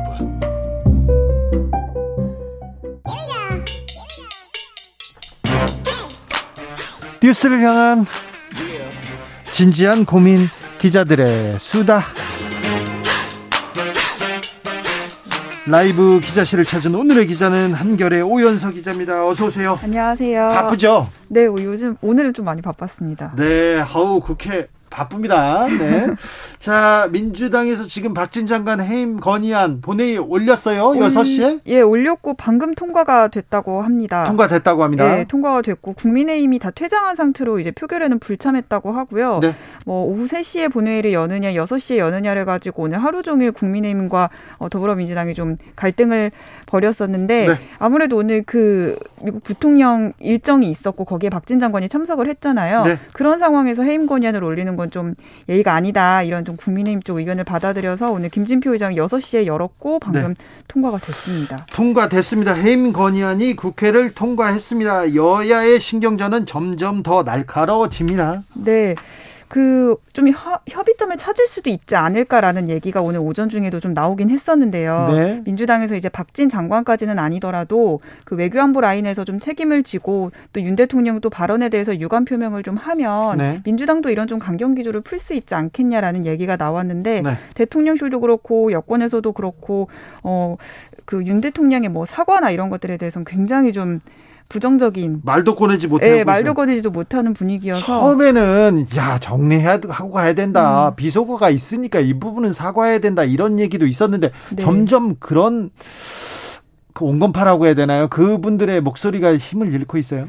대통령실 안에서 그런 기류가 좀 강한 것 같습니다. 참모들 몇 명은 윤 대통령한테 사과를 좀 하고 넘어가자라는 의견도 제시를 하고 있는데 대통령 자체가 일단 여기에서 진실을 가려야 된다는 의지가 굉장히 강하고 그렇기 때문에 뭐 여권에서도 대통령한테 감히 이제 사과를 제안하거나 뭐 그러는 목소리가 좀 공개적으로 나오긴 좀 어렵지 않은 분위기지 않은가 싶습니다. 본인도 그 목소리를 들어봤을 텐데 들어봤을 텐데 국민의힘은 비속어 논란 더 계속 이렇게 강경하게 악셀레이터를 밟습니다. 저기 MBC를 고발했어요 오늘은. 네, 그 어제 TF를 꾸렸잖아요. 예. TF가 이제 오늘 대검에다가 뭐 업무 방해 혐의, 업무 방해, 명예를 훼손한 혐의 이런 네. 것들로 어, 지금 MBC를 고발한 상태입니다. MBC가 지금 대통령이 하지도 않은 발언을 했다 이건 거죠. 그렇죠. 자막을 왜곡해서 왜곡해서 국익도 침해했고, 네. 뭐 그렇게 해서 이제 업무를 방해했다 뭐 이런 논리인 거죠. 아, 이렇게 강경하게 계속 사실상 MBC한테 얘기하고 있지만 보통 때 같았으면 MBC하고 이렇게 현 정부와 간의 싸움, 갈등 이렇게 볼 텐데 네. 140여 개 언론사에서 바이든이라고 이렇게 보도를 했거든요. 네. 그래서 사실상 언론과의 전면전 이렇게 이어집니다. 네, 이 보도는 MBC만 말씀하셨다시피 MBC가 제일 먼저 영상을 공개하긴 했지만 모든 언론사가 보도를 했었으니까요. MBC를 따라서 MBC를 보고 이렇게 지은 것도 아니고요. 네. MBC를 따라서 간 것도 아니거든요. 네, 현장에서 그렇게 영상을 처음 접했던 기자들이 다 그렇게 들었고 뭐 대통령실에서도 그렇게 이제 듣고 좀 보도를 좀 안 해줬으면 좋겠다라는 반응을 보여서 네, 대통령실에서도 그렇게 했거든요. 그렇습니다. 그래서 화살은 M을 MBC를 향하고 있지만 네. 사실 네. 당내에서는 이러다가 이제 다른 언론사들마저도 우리의 적이 될까봐 좀 우려된다 이런 목소리가 나오고 있습니다. 네, 영상 기자협회에서 이렇게 이거는 말도 안 된다 이렇게 반발하고 나섰는데 거기에는 TV조선도 있고요. 그렇죠. 채널 A도 있고요. 종편들도 네. 다 들어가 있어요. 네, 모든 언론사 다 들어가 있습니다. 이런 경우가 없었거든요. 있거든요. 예. 자, 근데 후폭풍이 너무 길어서 네. 이거 출구 전략 빨리 그 해야 한다 이런 얘기 없습니까? 어쨌든 지금 뭐 MBC를 고발해서 뭐 진실 공방으로 좀 가고 있는데 이게 진실이 가려지긴 좀 쉽지가 않은 이슈인 거잖아요. 아니 그런데 전 국민이 다 들었는데요. 예. 증거가 명확한데요. 네. 왜 이게 진실 공방으로 갑니까? 그렇죠. 윤 대통령이 내가 어떻게 말을 했다라고 사실 한번 설명을 해주면은 정리가 될 텐데 윤 대통령 기억이 안 난다고 하고 있으니까. 아니 본인이 진상 을 만든 사람인데 네. 이걸 진상을 규명하겠다고 하니까 진상을 가장 잘 아는 사람 아닙니까? 네. 근데 이제 뭐 소리 전문가들한테 진실을 가려달라 지금 이렇게 하고 있는 입장인 거죠. 그래서 뭐 진실을 가리기 어려 어렵다면 어쨌든 출구 전략을 좀 짜려면 예. 좀 정리를 하는 게 필요하다는 얘기가 나오고 있어서 막말 논란에 이게 갇혀 있으면 예. 정부 여당한테도 불리하고요. 맞습니다. 정치권이 여기에다 국력을 쏟을 그런 시간이었거든요. 네. 정기국회 또 앞두고 있으니까 더 부담스러운 상황인데요. 네. 음, 그러면 이거를 대응한 거에 대한 좀 책임을 물어서 뭐 김은혜 수석이라든지 이런 홍보 라인 쪽을 좀 뭐 경질한다든지 이런 걸 통해서 좀 윤 대통령 좀 지키고 어쨌든 책임을 지는 모양새로 좀 가는 건 어떠냐라는 얘기 가 여권에서 나오고는 있는데 뭐 그렇죠. 실성 있는 얘기인지는 모르겠습니다. 김은혜 수석이 들어온 지도 얼마 안 됐고 대통령실에서 대응을 맞다고 하더라도 그러면 대통령 말이 맞다고 하더라도 15시간 동안 뭐 하고 있었어요? 그런 거에 대해 이제 책임을 물어 물으, 물어야 하는 거 아니냐라는 얘기가 나오고 있는 건데 네. 뭐 사실 대통령실 안에서는 김은혜 수석은 또 강하게 또 사과를 제안을 했다는 얘기도 있고 여러 얘기가 나오고 있거든요. 네. 그래서 뭐 대통령 지키겠다고 수석을 날리는 이런 어 결정을 하기는 좀 어렵지 않을까라는 얘기도 같이 나오고 있습니다. 점점 대통령실에서 말을 안 할 것 같은데 입을 닫을 것 같은데 네. 대통령한테 이게 이게 도움이 될지 빨리 어떻게 출구 전략을 음, 모색해야 될 텐데. 네, 당에서도 얼른 이 이슈가 잠 이렇게 국민의힘에서 가기를 좀 바라고 있습니다. 그래요? 네. 그런 사람들이 맞습니까? 아닌 것 같은데 좀더 키우겠다고 목소리를 높이는 것 같은데 당에서 네, 서로 서로 지금 대통령의 눈에 들기 위해서 노력하는 거 아닌가 그런 생각도 해봅니다. 네. 알겠습니다. 다음 뉴스로 가볼까요? 청년들이 네. 어, 연애를 하지 않는다고 아, 합니다. 네, 네. 연애할 의향도 없다고 합니다. 어떻게 생각하십니까, 청, 청년 기자님? 아, 뭐 그런 생각을 할 수가 있죠. 네, 그렇습니까? 네, 생활도 경, 팍팍하고. 경제적 이유. 경제적 이유가 큰 것 같진 않고 개인적인 사회적 가치. 불평등. 뭐 그런 것도 있을 수 있고요. 네. 네. 그, 그 문제를 풀어야 되는데. 다음 시간에 풀어볼게요. 네. 당황하지 마시고요. 자, 권성동 전 원내대표. 네. 윤핵관의 실세. 네. 정권의 2인자 얘기 소리를 듣던 권성동 전 원내대표.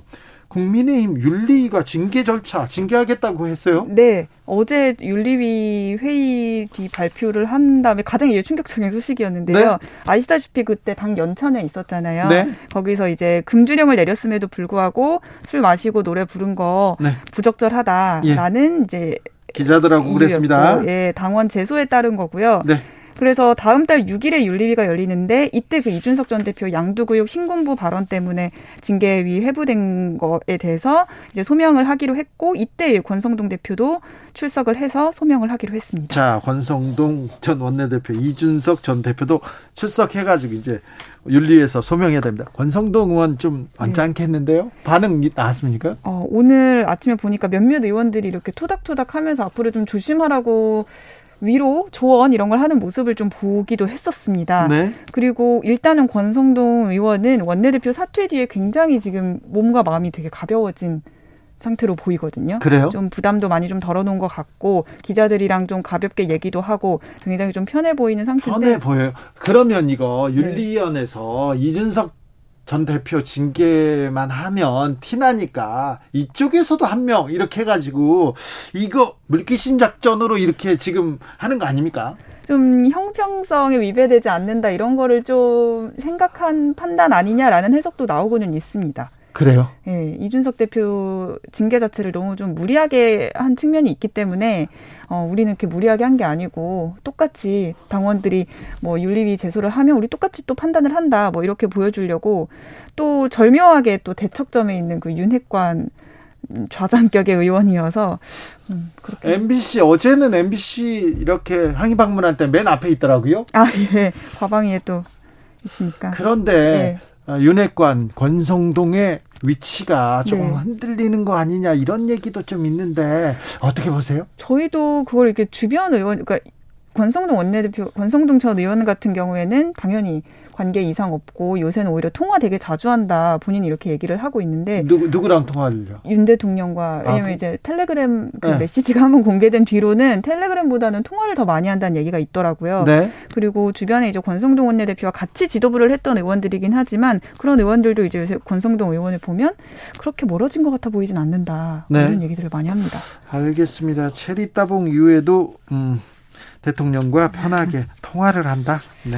그 얘기를 또 이렇게 계속 얘기하는 걸 보면 네. 위치가 흔들린다. 이렇게 봐야 되나? 어떻게 봐야 되나? 어우, 정치적으로 읽어봐야 되는데. 음, 위치가 흔들린다는 시선을 좀 의식하는 건 맞는 것 같습니다. 의식한다. 네. 하지만 뭐 틀림없다. 우리는 흔들리지 않는다. 이걸 보여주고 있다고 합니다. 여러분께서 판단하십시오. 기자들의 수다 한결의 오연서 기자였습니다. 감사합니다. 감사합니다. 교통정보센터 다녀올게요. 정현정 씨.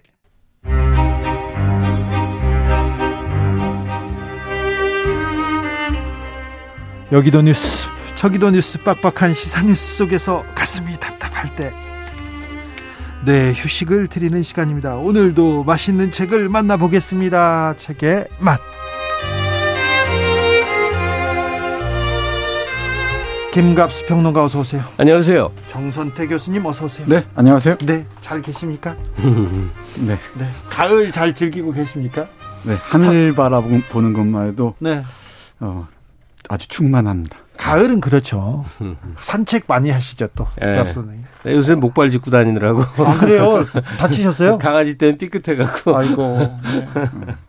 강아지와 산책. 그러니까 늘 그래도, 예. 어딘가가 잘못되는 게 난 정상이라고 생각해요. 왜요? 그래 기회한 줄 알아요. 어, 아니, 그러니까 뭐 폭풍이 몰아치고 예. 사람은 몸이 아팠다가 낫다가 뭐 살인 사건이 일어났다가 그러니까 많은 이 음. 수많은 끌탕 같은 버글버글하는 그걸 정상 상태로 보는 게 세상을 편하게 사는 길이에요. 아 그래요? 네. 아 그런데 좀 네. 폭풍이 오면 그 다음에는 먼지를 쫙 쓸어가고 음. 파란 하늘이 오고 그러잖아요. 네. 정치권은 왜 그렇습니까?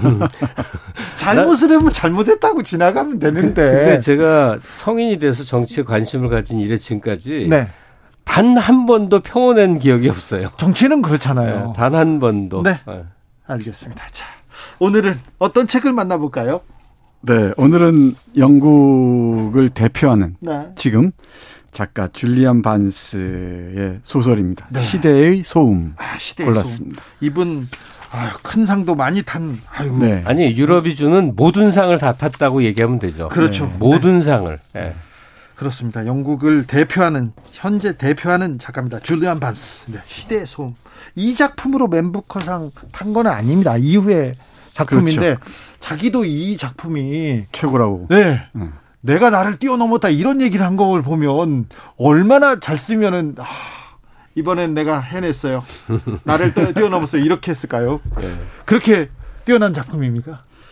제가 보기엔 그런데 네. 에, 이 소설을 특히 줄리안 반스 소설을 처음 보시는 분들은 조금 밀도가 높게 다가올지 모르겠어요. 네. 네. 이 책을 고르게 된 건 음악 얘기를 하다가 네. 요즘 무슨 음악을 듣느냐라고 얘기하다가 구스타프 말러 얘기가 나왔어요. 네. 그러다가 아, 구스타프 말러와 그, 좀 가까워 보이는 작곡가가 있다라고 우리 김갑수 선생님이 퀴즈 비슷하게 얘기하셔서 네. 딱 떠오른 게 쇼스타코비치였고 드미트리 쇼스타코비치 그리고 쇼스타코비치를 주인공으로 해서 네. 독백으로 이어지니까 어, 쓴 소설이 떠올랐습니다. 아 근데 이 작품을 읽다가 보면 음.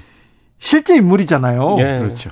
어, 이게 시, 과연 어디까지 실화일지 어디까지 이게 허구일지 계속 궁금해집니다. 아니 그러니까 내, 내적 독백은 이제 작가의 상상력의 네. 세계지만 네. 여기 이, 일어난 일들 스토리는 다 팩트예요. 그렇죠, 다 네, 팩트입니다. 실제 있었던 네. 대표적으로 1930년대 초반까지만 해도 이 드미트리 쇼스타코비치는 그때 소련이죠. 네. 그러니까 소련의 그 국가적인 그 영웅 대표하는 네, 음악가였습니다. 그 천재 음악가 이렇게 평가를 받았었는데 네. 36년 접어들면서 스탈린이 조금 이상해지기 시작하잖아요. 네. 예, 예, 공포 정치가 시작되기 직전인데 예, 스탈린이 이 쇼스토크비치 작곡한 무젠스크의 맥베스 부인이라는 음악을 듣고 대노했다는 거예요. 예. 예 그러니까 그 바로 이제 언론에서 바로 받아서 어이 국민적인 작가를 어 그야말로 뭐 숙청하기 뭐, 시작합니다. 숙청하기 시작하는 거죠. 네, 예. 그때부터 힘겨운 삶이 시작됩니다. 예, 진짜 영화적입니다. 아, 다시 한번 그 오늘 책을 좀 정리를 해보면 좋겠는데요. 예, 예. 오늘 소개해드린 건 첫째 소설이고요. 예. 줄리언 반스라는 줄리언 반스라는 음. 영국 작가고요. 발음 조심해야 됩니다. 예, 책 제목은 시대의 소음이에요. 네. 어, 전체주의 체제 하에서 예술가가 어떻게 생존해 나가야 하는지에 대한 네.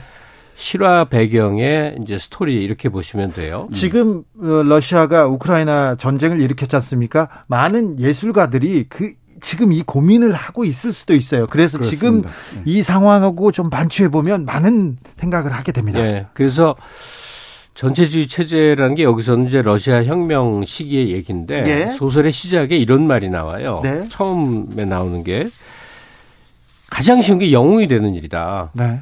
그리고 가장 어려운 것은 겁쟁이가 되는 일이다. 음. 가만 생각하면 맞는 일인 게 그 엄청나게 독재적인 이 권력자가 막뭘 네. 주장하면 거기 부하 내동에서 막 영웅처럼 굴면 그건, 그건 쉬운 거예요 살기가. 네, 네. 근데 어느 게 진실이지? 이게 맞는 거야? 이게 사슴이 맞아? 이게 말이 맞아? 고민하기 시작하는 시 겁장이의 마음을 갖게 되는 순간부터 엄청나게 엄청나게 번민과 위험에 이제 휩싸이게 되는 거죠. 음. 매우 역설적이지만 우리한테도 다 이렇게 적용되는 얘기거든요. 맞습니다. 네. 네. 네. 조금 더 배경을 얘기하자면 어, 제정 러시아가 러시아 그 그러니까 사회주의 혁명으로 소련으로 변경되는 과정 동안에 네. 대략 10대 정도 나이였던 위대한 세 명의 예술가, 음악가가 있어요. 네. 하나가 이제 스트라빈스키라는 사람이고 네. 또 하나가 쇼스타코비치고 또 하나가 프로코피에프예요. 네. 이건 소설 얘기 아니라 다 실제 얘기예요. 네, 음악 얘기입니다. 그 이 세 사람이 완전히 다른 길을 걷는데 어 일단 스트라빈스키는 유럽으로 망명을 한 이후에 완전히 서방 인이 돼요. 네. 그러니까 자신의 모국에 대한 음. 악적 연고나 관계를 다 끊어버리고 네. 완전히 새로운 사람으로 재탄생해서 현대 음악, 그 무조 음악이라고 하는 현대 음악의 길을 걷게 됩니다. 근데 이제 이 혁명이 일어난 소련에 남게 된 프로코피에프하고 이 쇼스타코비치는 완전히 정반대 성격이라고 보시면 되는데 네. 남진과 나훈아 비슷하다고 생각하시면 돼요. 네. 완전히 다른데 기질도 태도도 음악 분위기도 다른데 둘은 그 당시를 대표하던 대작가였어요. 그러니까 프로코피에프는 일찍이 그냥 굉장히 활발하고 굉장히 창의성이 강한 사람인데 성격은 굉장히 경박했다고 그래요. 남는 얘기는. 음. 결국은 이 사람은 유럽으로 어, 스트라빈스키 비슷하게 망명 비슷하게 갔는데 거기서 또 못 참고 떠돌다가 되돌아오는데 문제는 쇼스타코비치예요. 이 작품이 오르네 그르네 갖고 생사가 오가는 시대의 예술가였으니까 잘 네. 작품에 비판이 있으면 막 그냥 총살을 당하던 시대 실제로 많은 사람이 총살을 당했거든요. 그렇죠. 그 슈타크비치는 자기 예술 세계는 예술 세계대로 있는데 사회주의 리얼리즘 음악을 하라는 에, 소련 당국의 또 비유는 비유대로 맞춰줘서 평생의 작품이 그 양쪽을 왔다 갔다 하는 거예요. 어떤 거는 당국의 비유에 맞춘 행진곡풍이나 민요풍의 작품을 음. 또 어떤 것은 자기 예술 세계를 구현한 또 작품을 그 주로 이 사람은 이제 교향곡에서 큰 성과를 내는 사람인데 15개 교향곡이 그래서 홀수는 자기 얘기, 짝, 아, 저, 저, 홀수는 당국에 맞추고 짝수는 뭐 해석이죠. 짝수는 자기 세계를 그렸다는 등 뭐 그런 얘기까지 있거든요. 그래서 엄청나게 고초도 겪다가 국가 영웅도 됐다가를 왔다 갔다 하는데 네. 그 속에서 얼마나 범민이 많았겠냔 말이에요. 그렇죠. 그 얘기가 네. 오늘 소개해드리는 그이 줄리언 반스의 그 작품 전체를 이제 구, 성하는 얘기입니다. 시대의 소음 책으로 가보겠습니다. 이 쇼스타코비치가 고비가 엄청 많았어요. 작곡으로 피아노로 혁명을 하라는데 그걸 또 맞춰야 된다는데 자 책으로 가보겠습니다. 네 앞에서 말씀하셨듯이 오늘은 김갑수 선생님이 네. 날개를 다른 날입니다. 매우 핵심을 지금 벌써 네. 두개 찍었어요. 네, 그리고 네. 음악에 뭐 조예가 깊으시잖아요. 그러니까요. 네, 저도 쇼스타크피처를 좋아합니다만 소설 읽으면서 더 좋아하게 됐어요. 네. 이 아슬아슬한 권력의 서슬퍼런 그 칼날 아래에서 자신의 예술 세계를 비겁한 겁쟁이의 모습으로 지켜간다는 그 상황 설정 같은 게 절실하게 와 닿죠. 이거 뭐 식민지 말기, 식민지 시대 우리의 모습도 이러기도 하고 독재 시대 때 우리 예술가들의 처지랄까요? 네. 상황이 네. 떠오르기도 하고 그렇습니다. 여기 뭐니 뭐니 해도 이 소설에서 던지는 질문 중에 핵심이 예술은 누구 것인가? 뭐 이게 아닌가 싶기도 해요. 135페이지를 보면은 어, 자 예술은 누군 것이지? 라는 질문에 이렇게 대답하는 어, 장면이 있습니다. 조금 읽어볼까요? 네. 예술은 모두의 것이면서 누구의 것도 아니다. 예술은 모든 시대의 것이고 어느 시대의 것도 아니다. 예술은 그것을 창조하고 향유하는 이들의 것이다. 예술은 귀족과 후원자의 것이 아니듯 이제는 인민과 당의 것도 아니다. 예술은 시대의 소음위로 들려오는 역사의 속상입니다. 예술은 예술 자체를 위해 존재하는 것이 아니라 인민을 위해 존재한다. 그러나 어느 인민이고 누가 그것을 정의하는가? 그는 항상 예, 자, 자신의 예술이 반귀족적이라고 생각했다. 여기 중요한 건 예술은 시대의 소음위로 들려오는 역사의 속삭임이다라고 얘기했습니다. 그 결국은 나중에 뒤에 가면은 예술은 음악은 음악의 것이라고까지 얘기를 해요. 예. 근데 이 예술을 정치가 개입해서 규정하거나 어떤 방향을 방향 나아가라고 책찍질하는 순간에 예술은 예술로서의 생명을 잃어버리는 것인지도 모르겠습니다. 그러니까 이 사회주의 혁명기에 이제 혁명을 주도한 사람들의 생각은 그거예요. 사람은 만들 수 있다고 생각한 거예요. 예. 부르주아적 그 타락은 그 환경의 소산이다. 네. 그러니까 정신을 개조할 수 있다. 에, 새로운 사람으로 이제 태어나라는 거니까 음악이나 예술, 미적 음. 감각 모든 것을 당이 규정한 대로 맞추라는 거예요. 음. 그럴 때 그 음악은 무엇이어야 되는가? 인민에게 봉사하는 것이어야 된다. 음. 개별 창작자들의 창의적 세계에 대한 인정이 아닌 거죠. 그걸 인정할 수 없다는 거죠.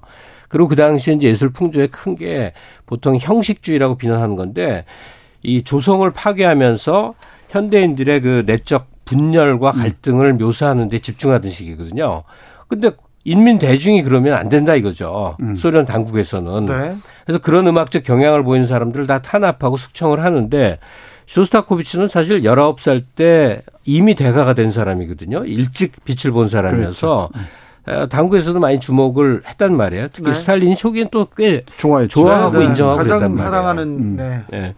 네. 그 속에서 이게 진실은 이게 아닌데 당국이 좋아하는 대로 맞춰서 주문 배수하듯이 작품 쓰는 게 예술 창작 행위가 아닌데라고 명확하게 알고 있는 소스타코비 입장에서는 이게 자기 생존을 위해서 정말 너무너무 너무너무 그 힘든 거예요. 네. 그 속에서 줄다름을 쳐 나가야 되는데 또 사람 자신 자체도 굉장히 비사적 비사교적이고 선병질이라고 그러죠. 이렇게 예민하고 뭐 여자 문제도 좀 결혼 세 번 하는 과정 동안에 보면 이 바람둥이는 아닌데 그런 과는 아닌데 뭐 좀 못 말리는 여러 기질이 있었던 사람이에요. 하여튼 자 그런 그 권력이라든가 집단이 한 개인 개인을 규정하고 지배하는 속에서 도대체 개인들은 더구나 아주 창조성을 가진 개인들은 어떻게 해야 살아남을 수 있는 것이냐. 음. 그뭐 한국인들은 저항의 시대를 처음 했기 때문에 쉽게 집단적 저항의 얘기를 하겠지만 네. 그게 너무너무 거대했고 길었을 때는 막 이 사회주의 혁명기에 뭐 시베리아로 유형 가면 제정 러시아 때 뭐 40년, 50년씩 그 숲속에 살고 막 이래야 됐거든요. 그러니까 그 시기, 그 엄혹한 시기를 떠올려 보면 이 범민이 보통 문제는 아니었던 거예요. 줄리언 반스가 그걸 굉장히 잘 묘파를 합니다. 그렇죠. 그러니까 권력, 특히 정치 권력은 예술에서 직설적으로 얘기하면 손을 떼야죠. 어떤 식으로 개입하려고 하는 순간에 예술의 죽음이 도래한다고 그러니까, 보는 것 같습니다. 어, 가령 우리 정부 당국에서 케이팝은 이래야 됩니다라고 한다면 케이팝이 발전 못할 걸요. 근데 지금 당연하죠. 중국 당국이 그러고 있거든요. 음. 그래서 중국 영화가 그 예술성 인정받던 음. 중국 영화들이 다 죽어버렸어요. 다 죽어버렸죠. 네. 그, 그 용어가 이제 제가 지금 기억이 안 나는데 중국 당국이 중국의 그 아이돌 스타들이 그 너무 여자처럼 군다, 화장하고 이쁘게 군다 그래갖고 굉장히 그 이 마동석처럼 생긴 그 보이그룹들이 막 나타나고 그래요. 네. 근데 이거 웃기잖아요. 재밌다. 재밌는데요? 네. 마동석 같은 분들이 보이그룹에서 계속 어, 보이그룹 막 춤추고 그러는데 저도 영상을 봤는데 네. 이거 뭐 하자는 짓이냐 싶은데 네. 당국에서는 그게 이제 인민들에게 좋은 것이다라고 주장을 하는 거예요. 네네. 좋겠네요. 참 좋겠네요. 근데 우리나라도 70년대 그랬어요. 예. 아, 지금 기억나는 게 쇼스타코비치 얘기하니까 제가 이제 르네상스라는 그때는 음악 감상실에서 음악을 들었거든요. 그렇죠. 근데 첫 기억이 나는 게 어느 날 갑자기 감상실에 모든 사람들이 초긴장을 하더니 이 4층이었는데 계단마다 사람들이 쫙 가드를 쓰는 거예요. 딱 긴장을 하고 벽 다 내리고 해서 뭘 하나 했더니 쇼스타코비치 교향곡을 튼 거예요. 5번 교향곡. 그 부제가 혁명이었거든요. 네. 아주 그러니까 유명한 교향곡. 예, 불온한 음악이다 그래갖고 그냥 클래식 음악을 듣는데 네. 생 난리가 벌어졌습니다.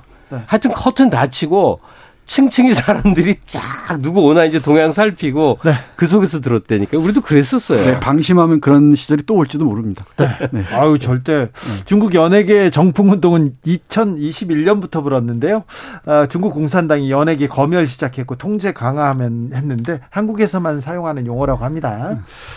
아 그래서 네 저는 그 언젠가 누군가 그런 얘기를 했죠. 그 예술가들을 어, 뭐 정부나 이 당국에서 지원할 수는 있습니다. 저는 네. 그렇게 생각해요. 간섭하지는 말아야죠. 네, 근데 절대 개입하거나 간섭하거나 방향을 이, 이 정해주지는 말아야 됩니다. 예. 된다는 거죠. 그런 예술가들의 창의성이 우리의 문화적 자산인데 네. 귀한 자산인데 눈에 보이지 않는 자산인데 그 자산이 에, 금, 하루 아침에 다 사라져 버릴 수도 있죠. 얼마 전에도 불과 몇 년 전에 블랙리스트 블랙리스트가 그렇죠. 그럼 음. 저 진짜 있어서는 안 될 네.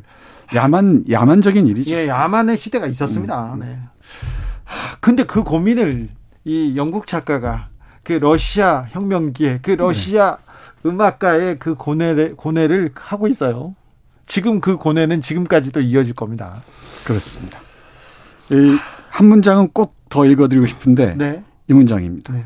그가 무엇으로 시대의 소음과 맞설 수 있었을까? 네. 우리 안에 있는 그 음악, 우리 존재의 음악, 음악, 누군가에 의해 진짜 음악으로 바뀌는 음악, 네. 시대의 소음을 떠내려 보낼 수 있을 만큼 강하고 진실하고 순수하다면 수십 년에 걸쳐 역사의 속삭임으로 바, 속삭임으로 바뀌는 그런 음악. 네. 이건 단순히 음악만의 얘기는 아닐 것 같다는 생각을 합니다. 네. 음악이 시대의 소음으로 바뀌는 건 또 또 한순간이에요. 네. 정치가 하지 말아야 할 일이 또 여기 있는데 참. 그렇습니다. 아. 정치하는 사람은 정말 정신 차려야 됩니다. 그러니까 쇼스타코비치가 지금 러시아 상황을 보고는 뭐라고 할까요? 지금 한국 상황을 보고는 뭐라고 할까요? 그 저는 그 뭐 이반 레니소비치 하루라든지 음. 또는 이 히틀러 나치 시기의 생존자들의 여러 음. 작품이라든지 그런 걸 뭐 당연히 이것저것 음. 봤지 않습니까? 네. 근데 그 모든 작품, 이 작품에까지 빠져 있는 게 하나 있다고 늘 생각을 해요. 네. 그러니까 독재자나 전체주의 그, 그 강압적인 체제 운영자들이 얼마나 나쁜가는 많이 쓰여 있고 예. 거기에 희생되고 어, 고통을 겪는 사람들 얘기도 많이 쓰여 있는데 빠진 거는 그런 체제를 가능하게 만드는 대중들의 모습이 안 그려져 있어요. 맞습니다. 히틀러도 대중들이 중요하죠. 만든 거거든요. 그렇죠. 스탈린 체제도 여전히 스탈린을 그리워하는 사람들이 노년층에 많이 있어요. 그러니까 가령 그걸 우리 사회 대입해 본다면 한국 사회가 성장하고 민주화되고 개인의 자유가 확보됐다고 해서 그것으로 어, 안심할 수 없는 게 언제든 전체주의적 충동이 있는 거다 하는 그 부분을 연계해요. 그래서 유럽에서 극우파들이 극우가 음. 지금 득세하고 있고 지금 극단주의자들이 전 세계에서 정치권을 지금 점령하고 있지 않습니까? 네. 그래서 방심하지 말아야 됩니다. 방심하지 말자. 네, 알겠습니다.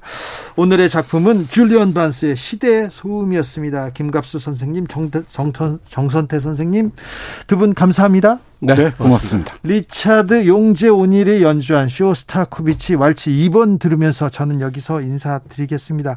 괜찮죠, 선생님? 네. 네. 어, 8902님께서 예전에 이 코너에서 소개해 주셨던 문학 잡지 제목 좀 알려주실 수 있어요? 물어본데 그 문학 잡지가 뭐죠, 정선태 선생님? 문학인입니다. 문학인입니다. 문학인 또 새, 세월호, 네, 새, 가을호가 나왔어요. 가을호 가 그렇죠. 아주 좋아요. 아, 이번에 더 좋습니까? 네, 아주 좋아요. 네. 어, 쇼스타코비치의 왈츠 2번은 안 나오고 있습니다. 근데 우리나라 드라마 때문에 지금 이 곡이 유명해졌잖아요. 아, 그래요? 근데 쇼스타코비치 음악은 사실은 굉장히 좀 복잡해요. 네. 이렇게 나긋나긋한 곡이 아니에요. 아우, 대부분의 책을 읽고 또 이 곡을 들으면 더 많이 느낄 맞습니다. 그러니까 5번 이 혁명이라고 교향곡. 부르는 교향곡하고 7번, 7번. 레닌그라드 이 두 네. 개를 한번 들어보시면 좋습니다. 알겠습니다. 저희는 물러갑니다. 저는 내일 오후 5시 5분에 돌아오겠습니다. 지금까지 주진우였습니다. 아유 좋아라.